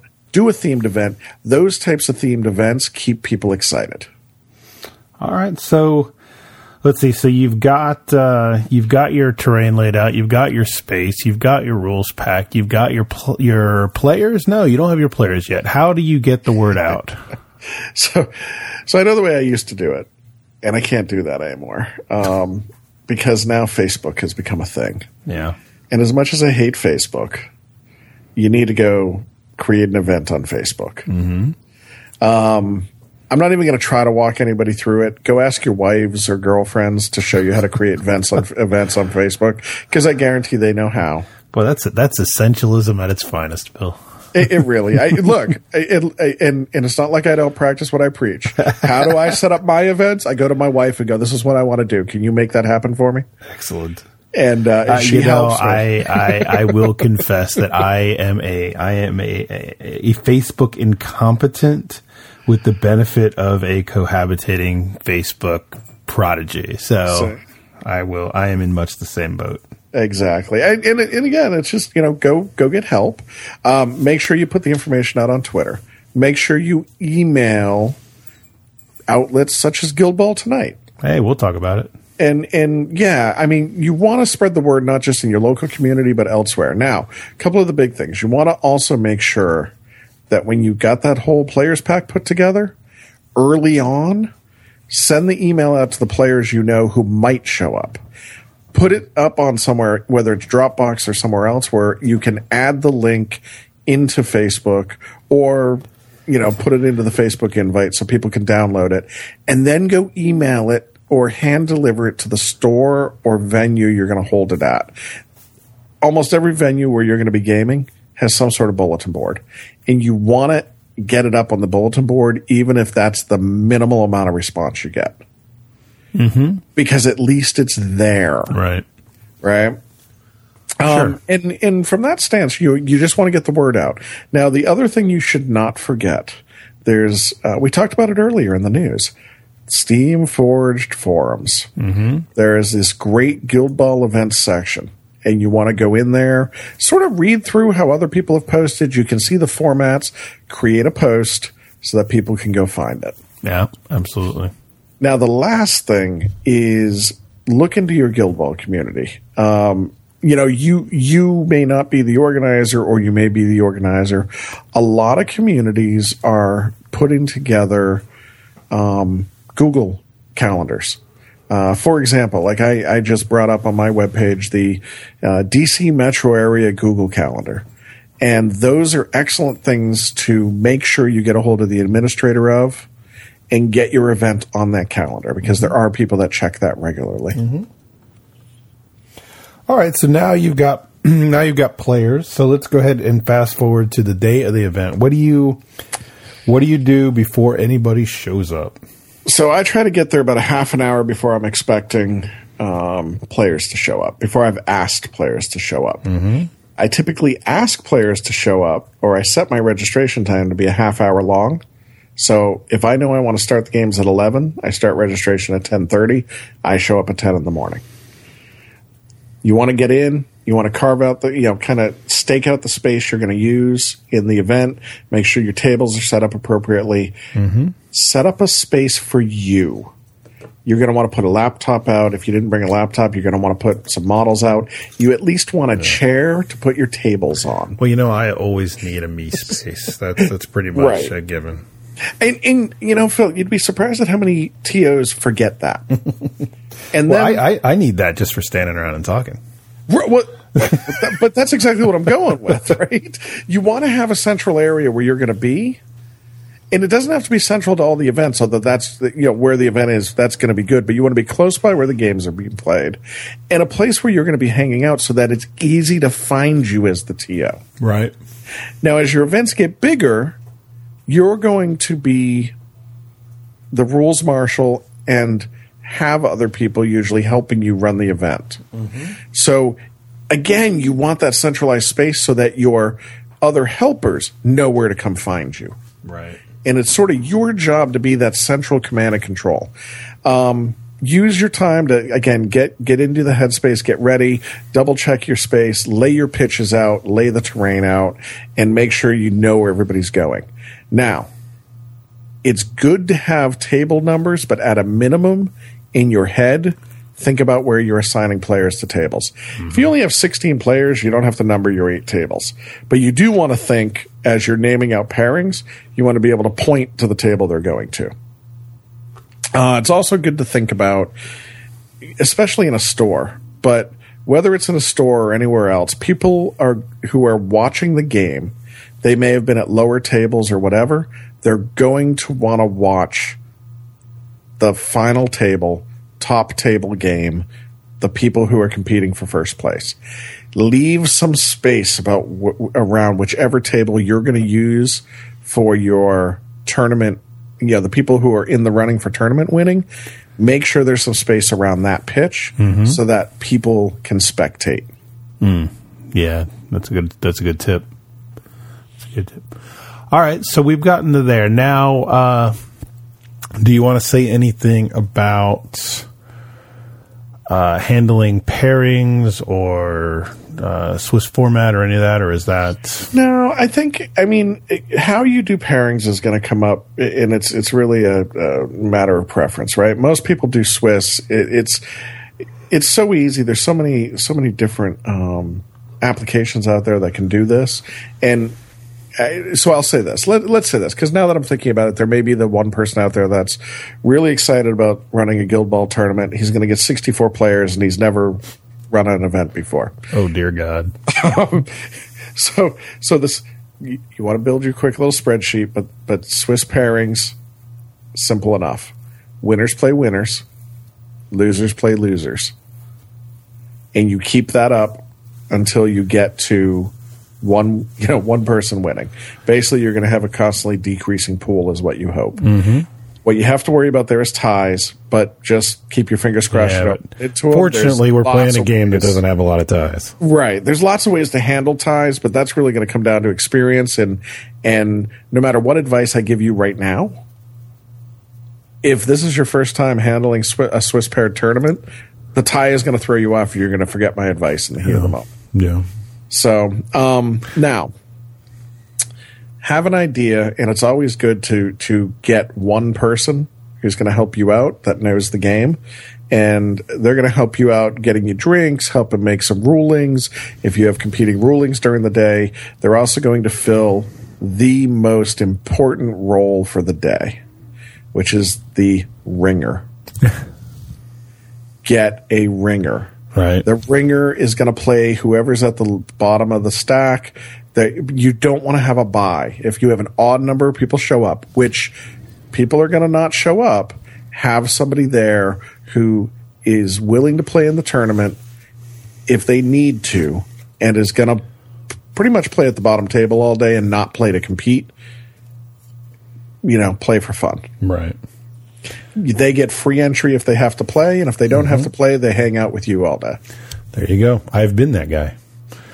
I, well, that's why I said Phil. Yeah, exactly. All right. So what uh, what is sort of the the before anybody really gets going? What what is a good conversation to have with with the the assembled players sort of before the first game? What do you what are you telling them? I, I try to set the tone that I want for the day, and the tone I typically want is, you know, if there's a theme for the event, here's the theme, and other than that, everybody have fun, Right. right? Even if this is a cutthroat thing, we're all here to have fun. We're playing with toy soldiers, you know. Enjoy that. If there's questions, try to settle this as as ladies and gentlemen. And if you can't do that, then call me to the table and we'll figure it out. Right. Very good. Now, what are you doing between matches? Are you doing uh, standings recaps? Are you just announcing pairings? What, how are you handling It between the depends. matches? It really depends on how they're how they're ending. When matches end sooner than the time, I'll try to put some color commentary in and, and get everybody together to have some discussion. If we're rushed, uh, you know, if, if something's run late or we're running right up to time on the on the events, usually I'm just trying to hammer out my pairings and get people paired and into the next game. Now, one of the things as a TO you should be doing is while the matches are going on, constantly be walking around, not only to watch games. This is one of the coolest things about being TO. You get to watch all the games. So you get to see lots of really cool plays. But the second thing is be be keeping an eye and be conscious of the energy level and the emotion level of your participants, of the players. Because as the day tends to get later, you may find that you want to start pushing um, the timings and start minimizing as much time between rounds as possible so that you can end earlier than originally anticipated. Okay. Okay. Now, one thing that I, that I will that I will point out because it often affects me is if you are doing an event that has uh, that is bringing in food, definitely as part of your entry or at the beginning of the day before you've finalized your order, find out if anybody has dietary restrictions because some of us don't eat pepperoni. right. and uh, you know that can that can be a little off-putting when you when when you're sort of put in that position where you're relying on people to to take care of something like that, and then um, you get put into a, in a, in a into an off-putting and an uncomfortable uh, sort of uh, quandary with uh, what you can, can't, or do or do not. Uh, And that would be one of those things I would put out. Um, if you're serving food, put that out all the way along. Like communicate it start to finish. Mm-hmm. When you create your players pack, put it in there. You know, please please email me, let me know, and then ask it again on the day when people are coming in. People are already going to come in and register with you, right? You're going to be sitting somewhere, at least writing down or typing on a on a computer or whatnot, as people come up and go, "Hi, I'm Bill. I'm playing this team. Hi, I'm Phil. I'm playing this team." That's your time to say, hey, just a reminder, we're bringing food in later. It's going to be pizza. It's going to be subs. It's going to be donuts. Is there anything that I need to worry about dietary wise for you? Yeah, no, and and believe me, the the people who do have who do have a, an answer to that question will will will love you forever for, right. for taking care of that. So uh, not only can you make somebody happy, you can make a friend. so, so, we've, um, you know, I've worked out some really nice things in the past for some of my uh, some of my tournaments. Um, the game store has a hobbies that I typically I, where I go game on Tuesdays and on Thursdays. Uh, they, you know, they sell soda. A lot of game stores sell soda and, and candy and stuff. So one of the things that we did is on a couple of the events everybody as part of the event got a extra ticket and you can go to any office supply store and buy a huge roll of lottery tickets um, sort of you know prize tickets or whatever sure. we would hand those like tickets the carnival out. tickets sure. carnival tickets yeah so what i did is through the day, I handed out the tickets, and when I came in in the morning, I, you know, as people registered, they they all got three tickets if it was three rounds. They basically got a ticket per round, and I had worked out with the store owner where part of the cost that we were going to be contributing back, and part of the cost that was built into the cost of the tournament was that many sodas. So all people had to do during the rounds when they got thirsty is go hand in a ticket to get their free soda up to the number of tickets. So in this case, they got a ticket per round. It was a three round event. They got three free sodas during the day. Like there's little things like that that you can work in that are really simple. A lot of times these store owners are buying their soda at discounts, so they're willing to work with you because I'll tell you what, happy gamers playing tournaments buy product. Yeah, definitely. Definitely. All right. So, uh, so how do you how do you wrap up a, an event? What uh, what are you looking at at the end of the line? So you want to finalize all your numbers, save it off, go through and finalize all your numbers again to figure out the winner. Unless there is a no question winner, if there's anything you have to calculate, you know, if the games are not clearly won each time, you need to check three. I, I always try to check my check my games three times. Mm-hmm. If there was a clear winner I check twice. Mm-hmm. Right. And this is when there's no doubt whatsoever. When everybody agrees who the winner is, I check twice. if, if everybody does not agree, I check three times. Um, you know, or if there's some question. Because the last thing you're going to want as a TO is to find out a week later. And trust me, you won't be the one that finds out. Some player will have gone and done the math and kept all the stats, mm-hmm. and they'll be the ones that come back and go, Oh, did you know that Joe was the one that actually won? And you're going to feel a little crappy about mm-hmm, that. Mm-hmm. So just double check, and then when it happens, anyways, you can go, oh, oh, okay. Well, hopefully he'll make it up on the next one. Mm-hmm. Um, and then announce the winners. Get everybody together. I like to do, um, you know, I like to do it in a couple different ways. If we're going to do painting or raffles or something, I try to do that first, and then I leave sort of typical showmanship. Right? You want to do your podiums, is what I hear the the Brits call it all the time. Mm-hmm. Um, you want to do your your ranked bottom to top, so third place winner, et cetera, et cetera, and then announce your top winner of the of the day right at the end. That that is a nice build up all the way along, even if everybody knows who right. wins. Have people come up, get their prizes, shake mm-hmm. their hand, take pictures. Yeah.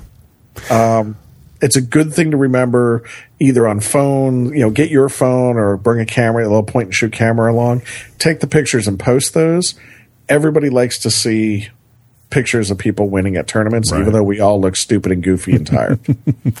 all right. So prizes, do you, are you a believer in, uh, like pick something off the table, or do you want to pre sort of predefine what each layer gets specifically? Uh, it has been a long time since I've come up, or since I've experienced a new format of doing prizes because I've, I think I've done them all. Hmm. So I have done congratulations here's a quick printout certificate and had players perfectly happy.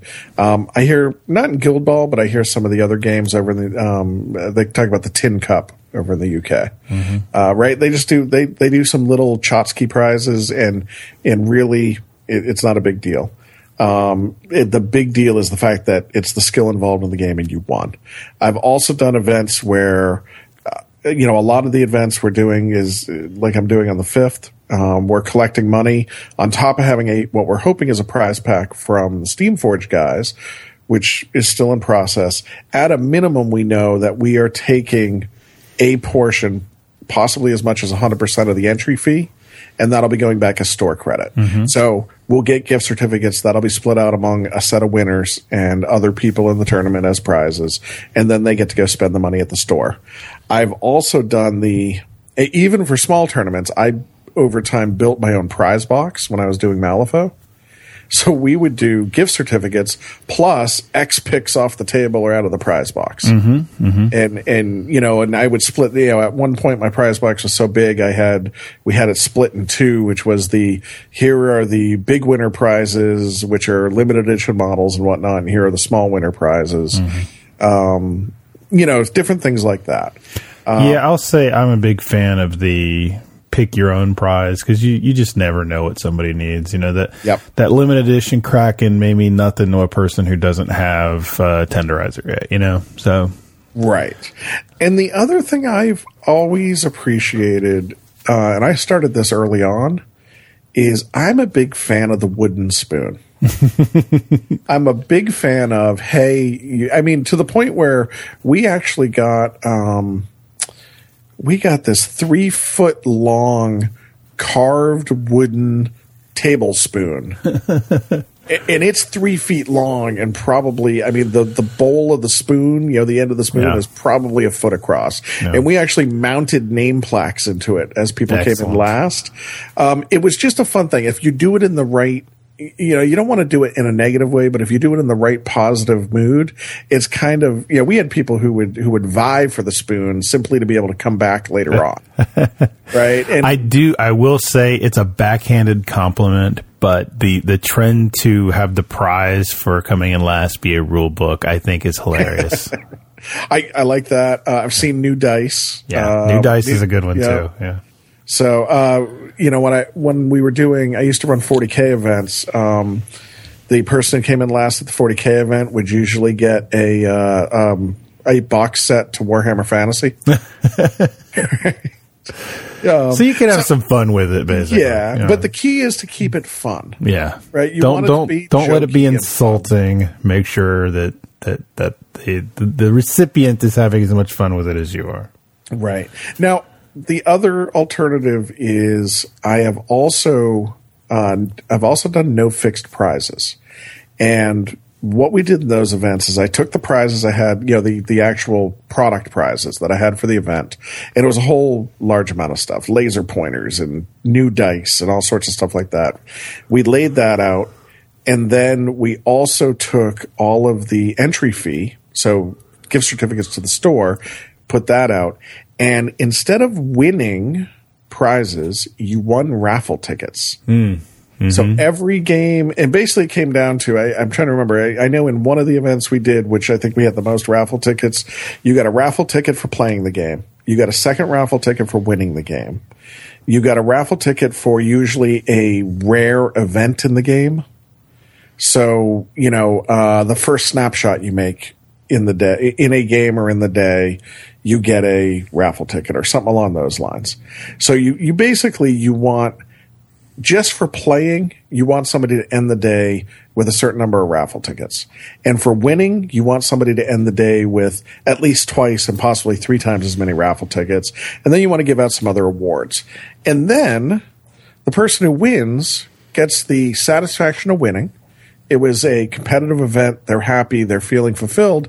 And then everybody gets an opportunity at prizes, but the mm-hmm. people who won have a greater opportunity at it. Absolutely. And that was a lot of fun as well, and really kind of took the burden off of the idea that we're playing an event for money. Right. Right.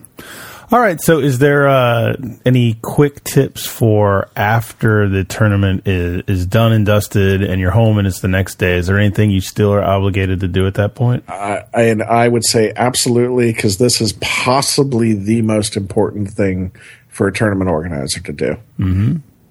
Post your pictures, put a quick write up, a couple paragraphs minimum, out onto the forum, out onto the Facebook page, and shoot a quick email over to the Guild Ball guys. Send mm-hmm. it to what is it? It's Paul at Steamforged, mm-hmm. right? Um, send a quick email over to them and let them know how it goes. Even if you're not a pundit, let them know you ran an event and how it went. Right. Because that lets them gauge how the overall community is doing. That's a great suggestion. All right.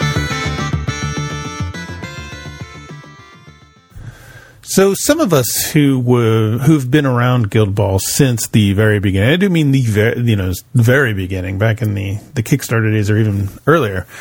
Uh, remember that one of the one of the cool uh, features of the that original campaign was the opportunity to uh, pledge at a level which would allow you to help design a character for the game, and a handful of people did take that op that offer up and and are responsible for uh, some of those characters: uh, Stoker, Jack, uh, Tower, and uh, Midas were all created under that scheme. And and tonight we are uh, we're joined by uh, Michael, who was the the backer who created Midas, and he's going to uh, he's going to talk with us about that process, so that uh, you know maybe you hear a little a little Guild Ball history story that you uh, never heard before. So, how are you doing, Michael? Hey, I'm doing great. Uh, thanks for having me on the show, Phil. Yeah, anytime, anytime. So, uh, what was it that uh, what was it that caught your attention with Guild Ball and, and made you so interested in not just becoming a part of it, but becoming a part of it?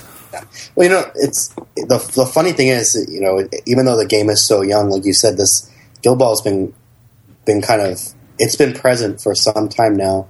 Um, I was following Guild Ball, and I don't even remember how someone might have shared it uh, through Facebook, one of the groups that was one of the miniature painting groups I was part of. Uh, but I had I remember I had seen Guild Ball's uh, Kickstarter page while it was still in the rough draft phase, where you can mm-hmm. start and they let you know that it launches. Um, and that was, I mean, was it January of 14 or the end of 2013 mm-hmm. when that ended? So it, I don't remember what it is, but I remember seeing seeing the art and thinking, "Wow, this looks great." And uh, you know, it was more than a tabletop gamer. I would consider maybe not a good painter, but I would consider myself a painter. and when I saw these uh, the sculpts that they had available, because they you know they had some work work in progress sculpts and, and all the character art, um, I was like, this is this is the game for me. Yeah. Um, you know, Doug, Doug's artwork really, you know, and as as you know, a lot of us aren't just tabletop gamers. I think a lot of us are also video gamers as well. And Doug, who does the art for the four main teams um, ha- does a lot of uh, video game concept work. He's done concept artwork for for Killzone, and it definitely has that really nice cinematic feel to it. And that combined with just the richness of the world that they had shown, I was like, this this is it. I need to pledge, and I, mm-hmm. I was a I was a day one uh, backer for Guild Ball. Yeah, yeah. Well, and uh, so why why did you why did you decide to do a, a character creator pledge? What was the what was your thought process there? I just, I was just feeling a little crazy. No, no one had a. It's true. I mean, and no, at that time, no one had pledged character backer. Okay. Uh, there, you know, they had the. I believe at that point they did have the Guild Insider, uh, but no one had actually pledged in a character, and they had they hadn't announced any of the additional teams yet. Um, there was some chatter about what they would be in the comment section. Uh, um, as always. I knew, yeah, I I knew that there would be brewers and alchemists coming, but no one had actually seen them yet or known anything about how they would play outside of just some some general conjecture. But I, I was going through my Kickstarter messages uh, before our call, and uh, I, I, saw the timestamp. I had messaged. I messaged. I'm I saw it said, "Hey, matey," and that's generally the way that Rich starts emails. So I was probably talking to Rich, um, but I messaged him with some questions, and I said, "Hey, look, you know, I'm, I'm, really interested, but I have a few questions for you about the pledge." And he got back to me, and he and and uh, you know, one of my biggest questions at first was, "Hey, if I pledge character backers since I'm the first one, um, is there way you could put me on the main roster of one of the unannounced teams because as great as it, as it is to be part of the fishermen or the butchers it'd be really great to kind of force my character down everyone's throats and make sure that they have to play as them yeah. um, and so you know once he said sure no problem uh, we'll put you on the starting roster if you're if you're okay with holding out for the Alchemists or the Brewers. I said like, all right, I'm sold. And like the very next day, I I, had, I pledged for a character backer. yeah, but yeah, it really did stem from this, this you know desire, and, and I say it tongue in cheek, like, but I just I didn't want to be a blister pack. I wanted I wanted yeah. who would eventually become Midas. Said I didn't know he was going to become captain. I, that was you know a super nice unexpected surprise. Um, but I just knew that I wanted him to. I didn't want him to be a sub. Right. You wanted him to be a, a key player. Right. Yeah. Well, and uh, you know, fortunately, you turned out to be uh, possibly the best player in the game. Yeah, that was very, very serendipitous. Yeah. So as I'm looking through, and it's really interesting. You know, like Matt and Rich, like you know, they have this dynamic. Like Rich uh, looking through the emails, it's the three of us going back and forth with Russ jumping in every now and again on sculpting and artwork stuff. But you know, Matt is very much as, as he is now in charge of the, the, the story and the fluff, and and Rich keeping Matt grounded, and him saying at one point, "Yeah, Matt tries to break everything, and I'm here to fix it, make sure things you know work." Um, but I, I I knew right away, like I wanted. Um, I made some suggestions for some character names, and, and some of them were implemented with other other characters. But mm-hmm. uh, I as soon as I realized I was going to be an alchemist, I did a lot of, you know, a lot of wiki research. So not real research, but but enough to, to carry a conversation. Uh, and you know, there's all the stuff that I mean, alchemy is really interesting historically speaking, and uh, you know, uh, vitriol is another word for sulfuric acid, and that's why vitriol's face is burned. Um, mercury is you know the is the the periodic table substance, but also you think of mercury, it also connotes fire. Mm-hmm. Um, and and you obviously if you're talking about alchemy, you're talking about gold. You you know, yeah, Midas, the most popular of all. Sure. Um, and it just I don't know if it was just Midas came close to Michael or what, but I just was like, you know, I th- I think this would be really cool. And when I started thinking about you know alchemy, and then you start talking about the Philosopher's Stone, I thought, what a what a great like what a great kind of accessory or or weapon and, you know, alchemists were about AoEs from the get go. But I said, uh, and I remember having this conversation, like, how great would it be if you had this character on the team and he deliberately didn't use his AoEs? That way it's not complete synergy. Mm-hmm. There's a, there's a decision that you have to make. Are you going to, um, are you going to try and stop the AoEs um, and let this guy run wild? Or are you going to stop the, this powerful guy who doesn't use AoEs and mm-hmm in the meantime, you know, let the field get covered in fire and poison and, right, right. and all this other stuff. And and they were really keen on that idea, and that's where you know things kind of got started from there. And I actually, looking through this email, I, this is a quote that I'd written. And it's really interesting because as I'm going through the email, I didn't.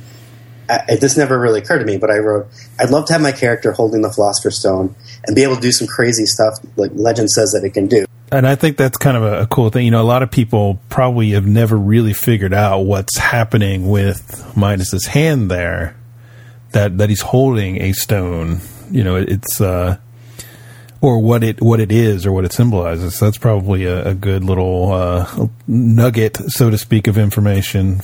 Yeah, and yeah, it typically turns things either gold or silver. Mm-hmm. So keep those colors in mind. Yeah. Uh, but I'm actually uh, I'm in the process of creating a, a, custom base right now, and since it's already it's already glued down, it's just not painted. I feel comfortable sharing it. But I'm using um, I'm using a big barrel and these Jewella bricks, uh, which are going to be painted uh, gold.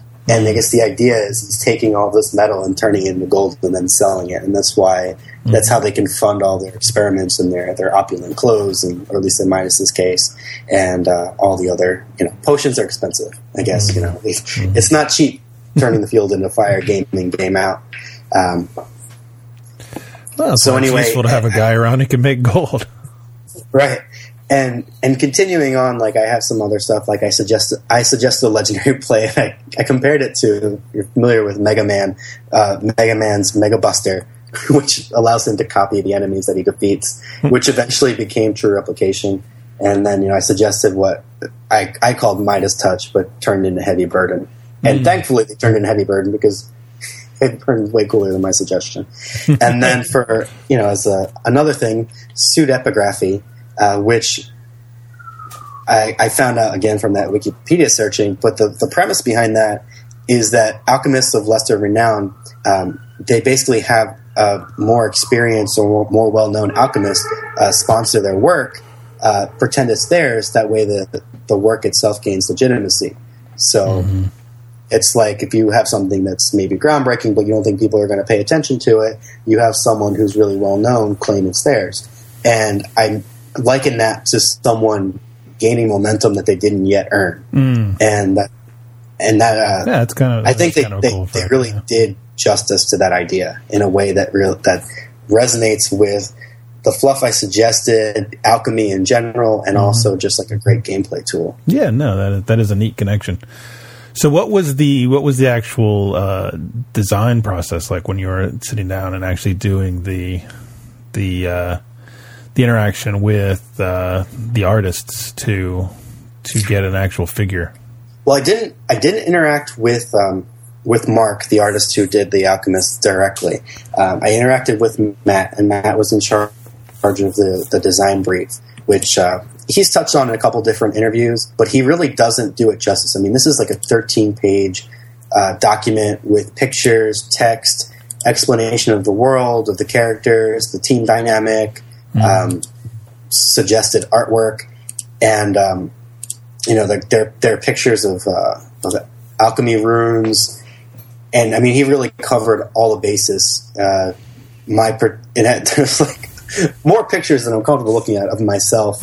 um, and one, one of the earliest pictures of, of, an alchemist is a guy behind the table, and he's he's wearing a, a vest and a bow tie, and he's got this uh, you know fancy side part and uh, uh arm garters, and that really was the basis for for where we were going to get started with the character. Um, I've shown a couple people locally the the initial Midas drawing, which um, I I didn't quite I didn't quite grab onto, but Matt and Rich were super responsive to it and like, oh, you know, don't worry about it, just like let us know the changes. Um, and that's one thing I, I do want to touch on is that like throughout the whole process, you know, even though there were some frustrating points where you know they I don't you probably know better than I do how many models, but there's you know there were a ton of models for them to, to do. They had logistics, retail, and so I wasn't the most important.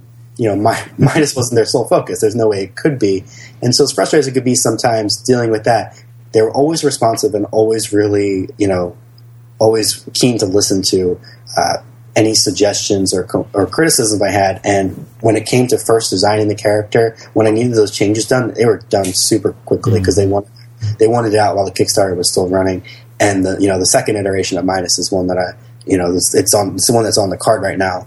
Um, is I think he's great, mm-hmm. um, and so you know Matt Matt's design brief started it, and then there was a lot of emails. I mean, one email thread alone I think has like forty two emails between you know, among the three of us. Um, so they gave me a they gave me a lot of room uh, to decide how things were going to be.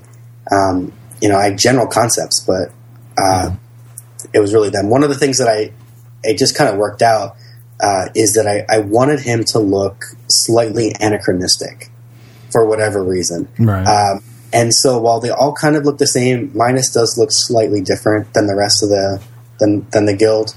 He is definitely doing his own thing. You know, he doesn't have an apron. I think that's the big thing about Midas is that he, uh, you know, whether that was a, an early idea or a late idea, that he's the one guy without an apron makes it. Uh, well, really stand out. Speaking of that, another really great thing about the process was that I think it, it was pretty unexpected. Uh, I just got an email from Sherwin, and he says, "Hey, I'm, I'm, you know, I'm planning on writing your fluff. Like, do you have any suggestions? Do you want to write anything?" And he actually let me write. You know, I, I wrote a couple pages, and, and some of that stuff. He he worked he worked what he had in. Um, he reworked some other stuff, but some of little bits and pieces of, of, what I had written actually made it into the rule book. Um, but I had wanted to explain that the reason why, and anyone who's read the rulebook sees that, is is he just Midas just doesn't care. like that's why he doesn't use a he doesn't use an apron. He doesn't care. I mean, part of it is like, okay, well, I destroyed this suit. Well, I'll just I'll just generate some more gold and buy another one. uh, but it's just a matter of there's there's a certain level of aloofness. Yeah, like he does his own thing, and he's not really worried about he's not worried about safety mm. or, or really anything else. He just you know does what he needs to do. Um, it's just like when I airbrush. You know, I know I'm supposed to put on the mask and and set up the spray booth, but sometimes you just want to paint really quickly, so you just whip out the airbrush and you spray in the open air, and you breathe in the fumes and hope for the best. So art imitates life. Yeah. So at, at what point in the process did you start seeing the the 3D render work? That actually was really late in the process. They had initially, I think they initially projected that they were going to get done the main teams first, and we, they would start on us around July. And I remember July coming, and then and them saying like, "Hey guys, we're, uh, you know, we're not, not off track, but we still have a lot of other stuff to do. So just like just hang tight." Um, but so the the bottom line is I've been in touch with uh, with Russ throughout. Um, so and and I've been working with Matt and Rich about possible ideas for the pose. And the initial pose I wanted was this kind of, um, I, if you imagine like Little Mac from Punch Out doing like that that jumping super uppercut, or like a Muhammad Ali like kind of ducking a punch and also knocking someone out in the same motion. But the problem is twofold. Uh, one, it's a guy on a base, mm-hmm. like in a it's frozen in time, and there's no and two there's there's no other person on the base or, or accessories. You know, you, it's so hard to convey emotion. Like you're not putting motion, you're not sculpting in motion lines. So that it just didn't. It just doesn't convey. Like I wanted to convey like finesse and power. That to show that Midas is quick, and he's going to hit you really hard with that with that metal arm. But it just didn't. It just wasn't coming out right. Like we had. I I tried finding different pictures and poses, and it just wasn't working. And part of it, I I came to realize through conversation with Matt, is that because he's fully clothed, like you don't you don't have that musculature. You you don't see how the muscles flex and tense. And so where you see like a boxer in just a pair of shorts punching, like you're seeing his legs, you're seeing the the the, the power going up, you know, up his foot through his legs.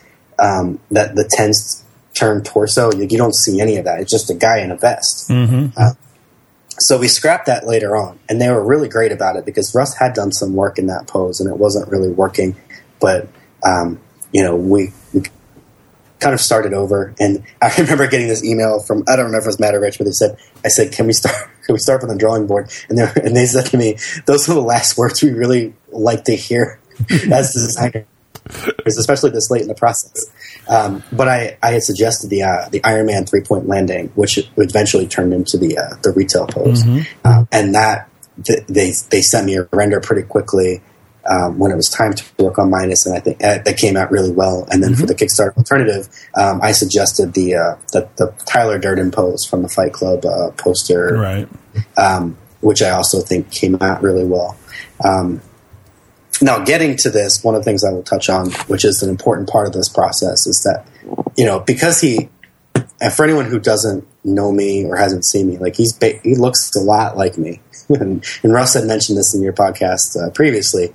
Um, you know, Jack, there's a little bit. I think there's a little bit of Andy in there, but there's also there's some Michael Chiklis and some other stuff going on there. Um, Stoker doesn't look like it. It doesn't look at all like the guy who backed Stoker. Um, Tower looks like looks like him, um, but I don't know to what extent. And I think uh, Russ might have worked on my my figure first. But I started getting some criticism about the model, and this was before the kick, before Guild Ball went retail. And, right, and, it was based on the render, not right. on the actual the actual model. And and I remember someone like saying they didn't like his face, and I'm thinking that's my face like you can tell me you don't like his pose. That's fine. Like you can say like, "Well, I don't like his pose," or "I don't think Midas would do that." But you're like, "I don't like his face." It's like that's a, that's a person. this person has feelings, uh, and that actually was pretty pretty rough.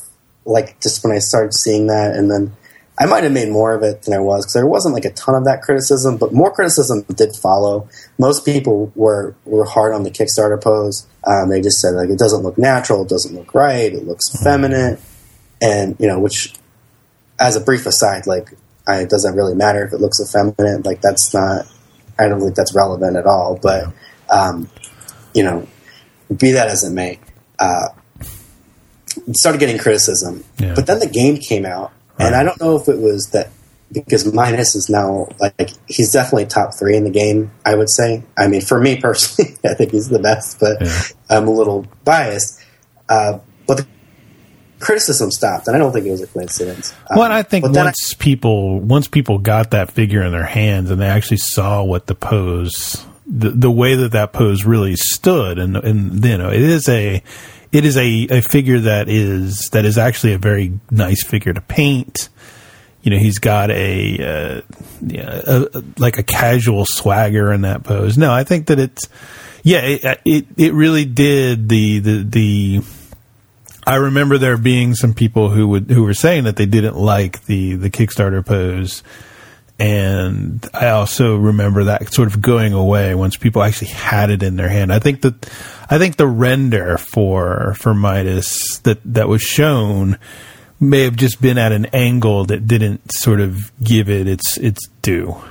Yeah, I, I, I definitely I heard some of that too. That they just said like 2D just doesn't do it justice yeah. in seeing in person. Um, and I do want to say really quickly about that is that one of the things I was keen on in the beginning because I I love painting is I wanted like a great paintable model. Like I wanted flesh. Like mm if you mm. look at Midas, I mean, you have metal. Um, you can do real metallic metal, non-metallic metal. He's got a from his arm. You have the the gem, which you know another challenge for painting. You have OSL because the gem generates its own light. Mm-hmm. You have the the liquid in the in the alchemy bottles. You have leather. You have fabric. You have skin tone.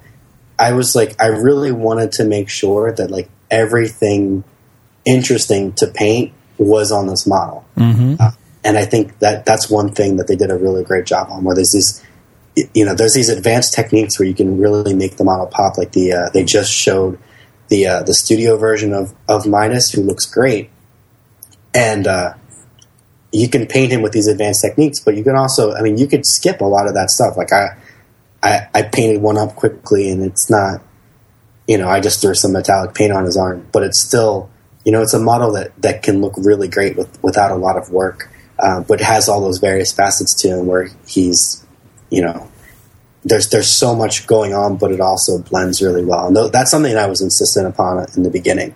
Not that it, there was no, I'd say assistant, like there was no resistance. Matt's a painter, and he he was, you know, as soon as I told him that, was, you know, a big thumbs up from him. Mm-hmm, mm-hmm. Yeah, it, you know, it is a, uh, it was a, it was a fun team, uh, to or a fun player for me to paint. And one of the one of the little Easter eggs that's on my Midas is that I actually tried to duplicate some of the some of the tattoos that are on your actual arm. yeah. so I don't know that people know about that, but that's a uh, a fun little. I happen to know a little bit more than others, kind of a, a feature to uh, to my guy. But uh, yeah, no, he is he is fun to paint and to do. You know, like you said, to have to have the challenge of making that metal arm still look like an arm, and and to uh, you know to to work with those those flasks, which you know I, I'm.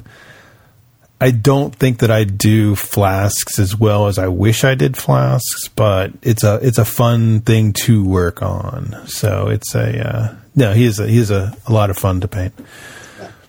So I, I, guess that uh, overall and on the end that uh, you know, how do you how do you feel about your your likeness? Uh, oh, how do you like your your little guy? It, I think it's great. I mean, every time that you know they just released the the the new. And for those who don't know, uh, Guild, you know, Steamforge has a new resin caster, and so they just started casting um, the retail uh, captains in resin for the first time, and so they released the, the you know, they released the resin retail pose, mm-hmm. and I was like, hmm, I guess I need three of these. so yeah, okay, so I guess that's a, that's probably the, the best question to end on. Is exactly how many copies of Midas do you have at this point? Uh, let's see. I I gave one away to Gary from Hot Drop because he didn't have a he didn't have a Kickstarter um, Midas, so I gave one to him. Um, I have one, two, three, four, six, nine, ten. I probably have a, I have at least thirteen, excluding the um, the masters because I have the metal masters and the resin masters from the starter. So you could you can field a team of yourself. Yes, That is- I could feel. that I could excellent. have a team of myself, play a team of myself, and have substitutions. But what what skill would they replicate? there would just be an endless string of replication. the universe would collapse upon it. All right. Well, thanks for uh, thanks for coming on the show and uh, sharing your your experience with us. and no problem. Thanks for having me. Yeah, sure, anytime. And uh, for everyone else, uh, if you've painted Midas and you haven't shared it on the forums or on the Facebook groups, find me, send them to me. I love seeing uh, painted Midases. Uh, I, I search every now and again. I look through through Twitter, and I always find one or two every now and again. Um, and there's some really interesting takes on them, and I, and I, I really love seeing them.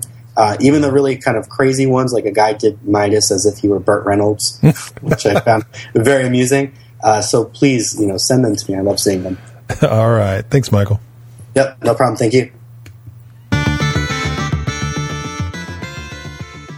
We have uh, we have probably dug ourselves into yet another hole, but I don't think that we want to we want to not answer any Twitter questions this week. So I think we'll Well, I get heard Twitter questions were kind of popular, so we should answer a yeah, couple. yeah. I think we'll. I think we'll definitely get. Uh, we'll get a couple in here though. So um, let's see. We sort of touched on what goalkeepers were like earlier, and I think that's a that's a big discussion. So let's let's sort of punt that one, so to speak. So let's. Uh, Let's see. Andrew Massoura wants to know of our experiences with the post errata guild ball. So, you know, in the last episode, I specifically mentioned that I had played a game as Union and uh, subsequently played um, a couple of games as Brewers because I'm really trying. God, you guys, I'm really trying to play Brewers. I'm just getting my hat handed to me over and over again. I can't do it. I can't do it. I've had people come on the show to teach me how to play Brewers. I have played them time and again. I'm not. I can't do it. I'm. I'm losing heinously. Has nothing to do with the errata at this point. Yeah, I don't, I don't know why. You're I don't know why I can't do it. I just. Oh, it's a mess. It's a. It's just a big mess. So See, and, and meanwhile, in six games, Yeah. uh, six, eight, no, I'm at eight games with my Brewers. Yeah. I'm about ready to swap around a little bit. I'm really comfortable with them. They, they don't perform quite as well as my Union for me, but I think that's just uh, their play style. In fact, I know it's their play style. Mm-hmm. right. Um, yeah, no, I, I. Anyways, So what I'll say as far as the the, the specific question of post errata guild ball, um, I I found that the the change to avarice felt right. Um, hitting him on a three instead of a two, it felt right. Um, playing with the the the union players that were specifically targeted. I, I can't say that I felt I wasn't playing Decimate. That's a big caveat there because I much like I can't play Brewers, I can't play Decimate.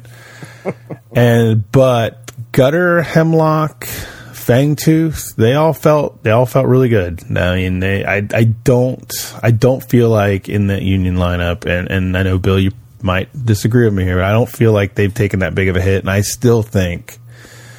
Gutter and Hemlock are first team choices for the Union and anybody else who can take them. They're still good, good dang players. Uh, and uh, let's see what else. Uh, but I have not myself. I've not played against the fish post change, and I've not played. Uh, I have not played uh, with or against Alchemists post change. I feel like that's the other team that we really need to take a look at. But having experience with uh, the union players in various combinations, be they as support for other teams or as a free roster themselves, I I still don't feel like the errata has really hit me positive or negative. Like it's still it's.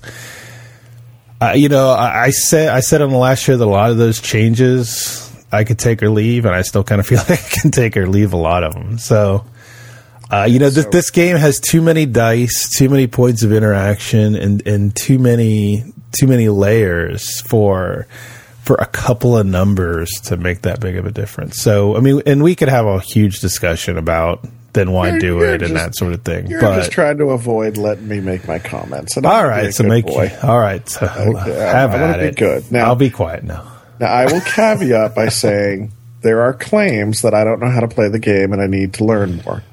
That said, I will remind you. I, I don't I disagree with you if you remember, my biggest, the biggest thing I didn't like about these changes, I felt that the majority of them, the vast majority of them, were unnecessary. Mm. That they weren't going to make a change, and I think you're experiencing exactly what I was saying. Right? There, there just wasn't a need. Um, I have played several games since the errata. In fact, I, I played when we got the errata early to review it for the show. I had already started playing with the changes. Um, I've been playing Union still as my primary team. I pulled out my what I would consider my competitive Union team. It didn't change at all, and it played exactly the same. I, I mm-hmm. made minor adjustments to decimate. I made a minor adjustment. I ran into one situation with Mist where I couldn't first turn tackle instead, and, and this is what ended up happening. Instead of first turn tackling, spending an influence to where'd he go away and shooting to make the goal. Now I first turn tackled, first turned attacked, a second attack to trigger where they go yeah. and shot and made the goal. Yeah. There, there was no difference there in, mm-hmm. in the end result, right? The end result in this case was no different whatsoever. Um, I could have rolled just as badly worrying about the three successes as I could have rolled worrying about the one success before. I like all of the contingencies are still there. Right. But I, uh, I do feel like that the the the power arc on those players has been rolled back a little bit, but they have not been they have not been gimped. That that's fair. Um, I don't feel like the power arc moved at all. Okay. Um, you know, in in with that, maybe a lot of it had to do with my style of play, and that it didn't make that big of a difference. Uh, so here's the one sort of odd story, if you will, mm-hmm. uh, Fangtooth. Mm-hmm. So I wasn't rolling. I was rolling Fangtooth out for one reason before. I still roll him out for this reason, which is easy access to knockdown mm-hmm. in the union. He is my knockdown player. Right. So I still am not at the point. I, am still not seeing it. And and again, I say this. Maybe it's probably my playstyle, but I'm still not seeing the benefit to Fangtooth unless I want that easy knockdown. Funny enough, in the entire game I played him, every time I wanted Gluttonous Mass to come into play, I was moving. Mm.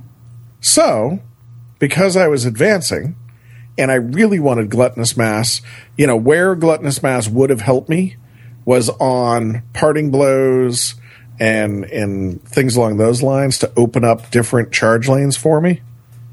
Um, it, it didn't help me, right? Because it so doesn't. yeah. Now, did it change what my opponent went after when he was looking at attacking me? I think it did because my opponent, instead of burning you know, instead of burning an attack into him, which was going to be wasted, usually looked for other things to do. Mm-hmm. So it gluttonous mass just by its existence shifted my opponent's playstyle. Yeah, I found that as well. But it but, doesn't but shift a lot. It, it shifts right, one die roll.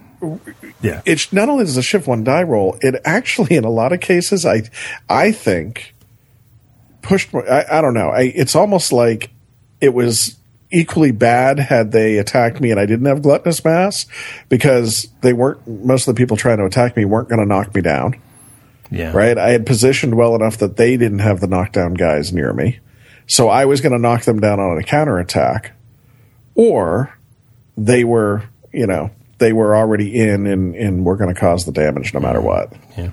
I will so, say, I will say, all in all, my my impression though is that the the positive changes that the players who were improved have a bigger impact on what I've seen than the players who hmm. were hmm. degraded. Because because I do feel like gluttonous mass. I mean, it's not it's not the biggest deal ever, but it's a thing. You know, it, it comes into it, it, figures into the game somehow, and I feel like the the armor buff on on Avarice definitely made him feel more uh, sturdy. It made him, you know, made him more of a, a of the defense buff of a defense yeah. buff. Yeah. So I think that those, I think that we're going to see that the those big guys who got those little so, buffs are going to feel like they were changed more than the players who got something taken away. With the with the caveat being that I have not played Fisherman since the change. Those well, guys are probably feeling it pretty hard. And that's the funny thing for me, right? I I faced Brick. Yeah. Uh, brick with tough hide. It didn't really. I was great, but it didn't factor into my playstyle because I wasn't already focusing on brick. He was mm-hmm. already a in a void and workaround mm-hmm. target for me. Mm-hmm. Um, I haven't played Avarice yet, so I got to get him back onto the table. Uh, he hasn't been in my lineup for a while, so that's a good thing. I haven't played Fisherman. This is the first time I've gone two full weeks without playing Fisherman. so, you know, I, you know, I, nobody in my area has been playing Alchemist. All the Alchemist players still have Alchemist coming. Um, I'm trying to think of, I, I mean, the, uh, I was the one playing Snakeskin in one case, so I, I watched a game with Snakeskin, so I got to see the clone change. And I, I, think with clone, we we locally weren't using clone quote unquote right anyways, or clone has a bigger impact. Or you weren't exploiting clone, as the case may be. well, right. So you know, so that's not going to change our playstyle. And Colossus, mm-hmm. my engineers player, I didn't play against in this past two weeks either, mm-hmm. so I didn't get to see Colossus on the table. Sure. So, you know, I've been it's hit or miss as well. Out. Yeah, I will. I will say that it's probably telling that the the discussion has largely uh, chilled in, in, in most respects. I mean, there's there are a couple of interesting topics that won't die. But some of that has to do with the people, change of the forums, though, because yeah. the the topic was going hot and heavy on the old forum, mm-hmm. and I think people just didn't want to. my read is people didn't want to revive it on the new forum, and when the old forum closed, that those topics died with it. But they were going right up until the forum closed. Uh, perhaps I, I I know that had I had something to say, I would not have let something so um, conveniently timed as the forum change, right, to be conspiratorial. Stop See, and, and I know people are reading it because I was following the thread talking about those changes. Um, yeah. So I was getting email updates uh, right up until the forum stopped sending them out, mm-hmm. and I I kind of got the feeling I could be wrong but I kind of got the feeling that the move to the new forums, the people who were having the heated discussion on the old forums felt like they had said their piece. Mm-hmm. I, and I know I was at that. I mean, there's a couple places where I could have responded to. Well, there's a couple places I have responded.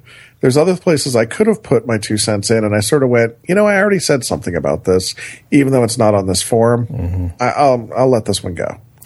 Yeah, but and and I will say, you know, regardless of, of the, the volume or the uh, the, the, location of the of the discussion, I was I was very pleased with the fact that um, overall, I think that the, the community showed a lot of maturity around this whole thing. There, there were I didn't see any rage quits. I didn't see any nerd rage. I saw some people who had something to say.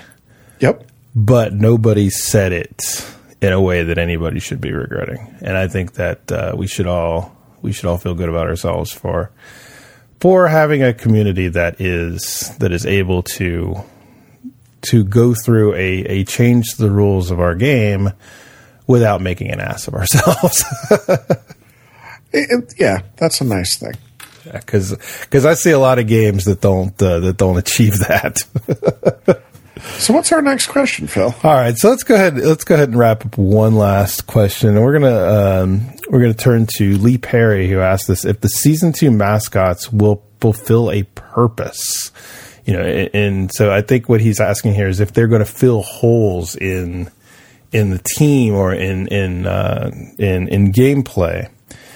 And I will say that I really don't think that we're going to see a case where the the season two mascots are going to be are going to be keystone players. Because the one thing that I can guarantee you that the designers are extremely aware of is that they do not want the season two mascots to permanently bench the season one mascots. And in a lot of teams, you know, I'm, I'm, sure that there are people who are sitting there saying, I hate this mascot. I can't wait for the new mascot. The new mascot is going to be so much better than that dang otter because it's always you fishermen guys. You guys hate salt. I don't, I don't understand you guys. I'm not a fisherman salt. player. I hate salt too. Ah, salt, is salt is a fast little bugger. He's you know, a rat. Yeah, he's a rat. I Paint him black. But you know, I, I, come from a pro rat household, so we're good here. But we, uh, the, um, you know, uh, you're not going to get a mascot that makes nobody ever play Salt again. And you're not going to get a mascot that makes nobody ever play Princess again. You're not going to get a mascot that makes nobody ever play Marbles again. And I could go through the other five, but that's, you know, that's not the design goal. The design goal is for the new mascot to do something different, not something better. And I think that that a a success in in the design of these new mascots will be that if you track rosters over time, you're going to see 50% using season 1 mascots, 50% using season 2 mascots. It should be a choice that is cosmetic or tactical, but never a a predetermined outcome. So, you know, don't if you've got a mascot in your team that currently feels like it underperforms, expect the new mascot to similarly underperform unless it's just got some niche role that you are that your I don't want to say mistaken playstyle, but your uh, similarly niched playstyle would would happen to support very well. So I mean, I'm sure that there will be cases out there where the new mascot suits certain people amazingly well, but expect your that to be sort of a snowflake outcome. I think that you're going to see mascots who very closely mimic the. But I think it'll happen just as much. It'll happen just as much as it does now. I'm sure there's some of the current mascots that fit certain niche playstyles very well. Mm-hmm. So you're going to see the same thing. Mm-hmm. Um, this is sort of like we got the you know this is sort of like the uh, we got that question early on. Uh, what do we think? You know, uh, uh, what players do we think the season two players will bench or something along those lines? Same answer. Yeah. Right. It's it's not in the design theory of the game for that to happen. Right. And so far, season two has held solid with the design theory of the game. Absolutely. I mean, and we just we talked about that uh, an hour and a half ago, right? And how the the season two players were impressing us by not being auto includes, and that's where these mascots are going to fall as well. So now I am a little concerned, you know, about some of them. Uh, I have high hopes, but. Uh, there's a couple of mascots right now that I am very comfortable with and uh, I'm not really sure how to replace them, or I am intrigued to see what they end up being replaced mm-hmm. with. Mm-hmm. Right? Well, and and you know, we we could be having this exact same conversation about the captains. It, it, uh, everything we've just said applies equally to the new captains. So exactly, and you know, while you know, I can't imagine replacing uh, honor man, Hammer must be something awesome. So you know, we'll uh, we'll see. So yeah, so uh, thanks for the questions, guys. I know that there were a bunch more than that, but we're looking at like a two and a half hour show at this point. So we will uh, we will hopefully get to more in the next one. So anyway, I think we are going to go ahead and wrap it up there. So Bill, thank you for thank you for uh, coming out tonight and, and having a chat with us all. And Phil, thank you. And and you know, I just want to just put it out there. If you have the chance to teach me how to play Guild Ball, I am in the market to learn this game. Don't look at me, man. I am I am not a uh, I am not a good teacher. So and I, I reserve I reserve the right to claim to be an effective player. I, I and this is see, and I waited all the way to the end so yeah. you can cut this out. But I understand, Brutus. Man, rough. All you know, all I said was that you're a big boy. That's all I said. Well, and as I put it out to them, you did not lie. I am a big boy. Exactly. all right, very good. Well, thanks for listening, everybody. good night. Good night. You got to leave that in. I probably will. Knees up. Watch the knives. To join the conversation, comment on the show post at guildballtonight.com or email us at guildballtonight at gmail.com. Phil can also be heard on the Game Punting podcast. Bill can also be heard on the Gamers Lounge podcast. Check them out on iTunes. Also, feel free to give us five stars on iTunes. Every little bit helps. But when you do, don't write a review of the show. No. Instead, just tell everybody why you love Flint so very much.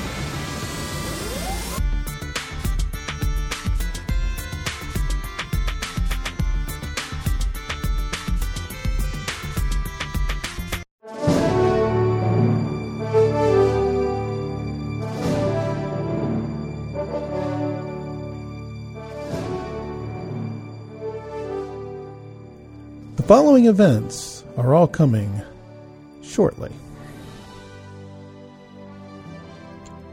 The St. Louis Open in St. Louis, USA, November 15th, 2015. More information at tiebreak.co.uk. The Scaldic Shield at the Northwest Game Center in Stockport, UK, November 14th and 15th. Find out more on the Guild Ball Informer YouTube channel. Mace Convention Demos in Charlotte, North Carolina on November 14th, 2015. More information on the Charlotte area Miniature Gamers Facebook page. The WCWW Winter Wreath in Stockton, UK, December 12th, 2015. More information on the Guild Ball forums.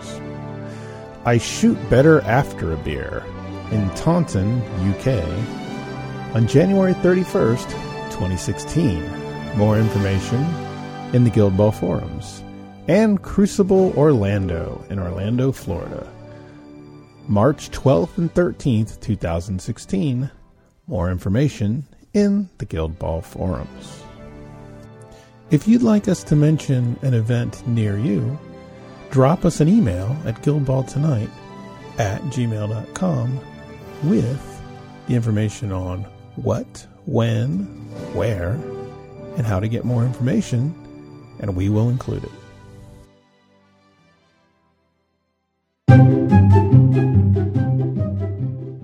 And now for this week's edition of the Guild Ball Club Roundup. To get your club included in this list, send us an email at guildballtonight at gmail.com. Include the name, location, and best contact method and we'll get you in the next show. You'll need to resubmit your club about every three episodes, so keep that in mind. Armada Games in Tampa, Florida. Find them at armadagames.com. South London Wargamers in London, UK. Find them at slwargamers.club. Chelmsford Bunker in Chelmsford, UK. Leeds Night Owls in Leeds, UK. Find those two on Google. 1066 Wargaming in Hastings, UK. Capital Guild Ball at Dream Wizards in Rockville, Maryland. 2-6 Wargaming in Cambridge, UK. Warhammer Gaming Club in Sunderland, UK. Siege Tabletop in Beverly, UK. Sheffield and Rotherham Games Club in Sheffield, UK. Group North Wargaming Society in Adelaide, Australia. War and Peace Gaming Club in Sandiacre, UK, Outpost in Sheffield, UK, Dark Worlds Gaming Society in Fareham, UK, The Dice Saloon in Brighton, UK, Colorado Guild Ball Facebook group in Denver, Colorado, Our House Games in Monroe, Michigan, and the Middlesbrough Gaming Club in Middlesbrough, UK. Find all of those on Facebook.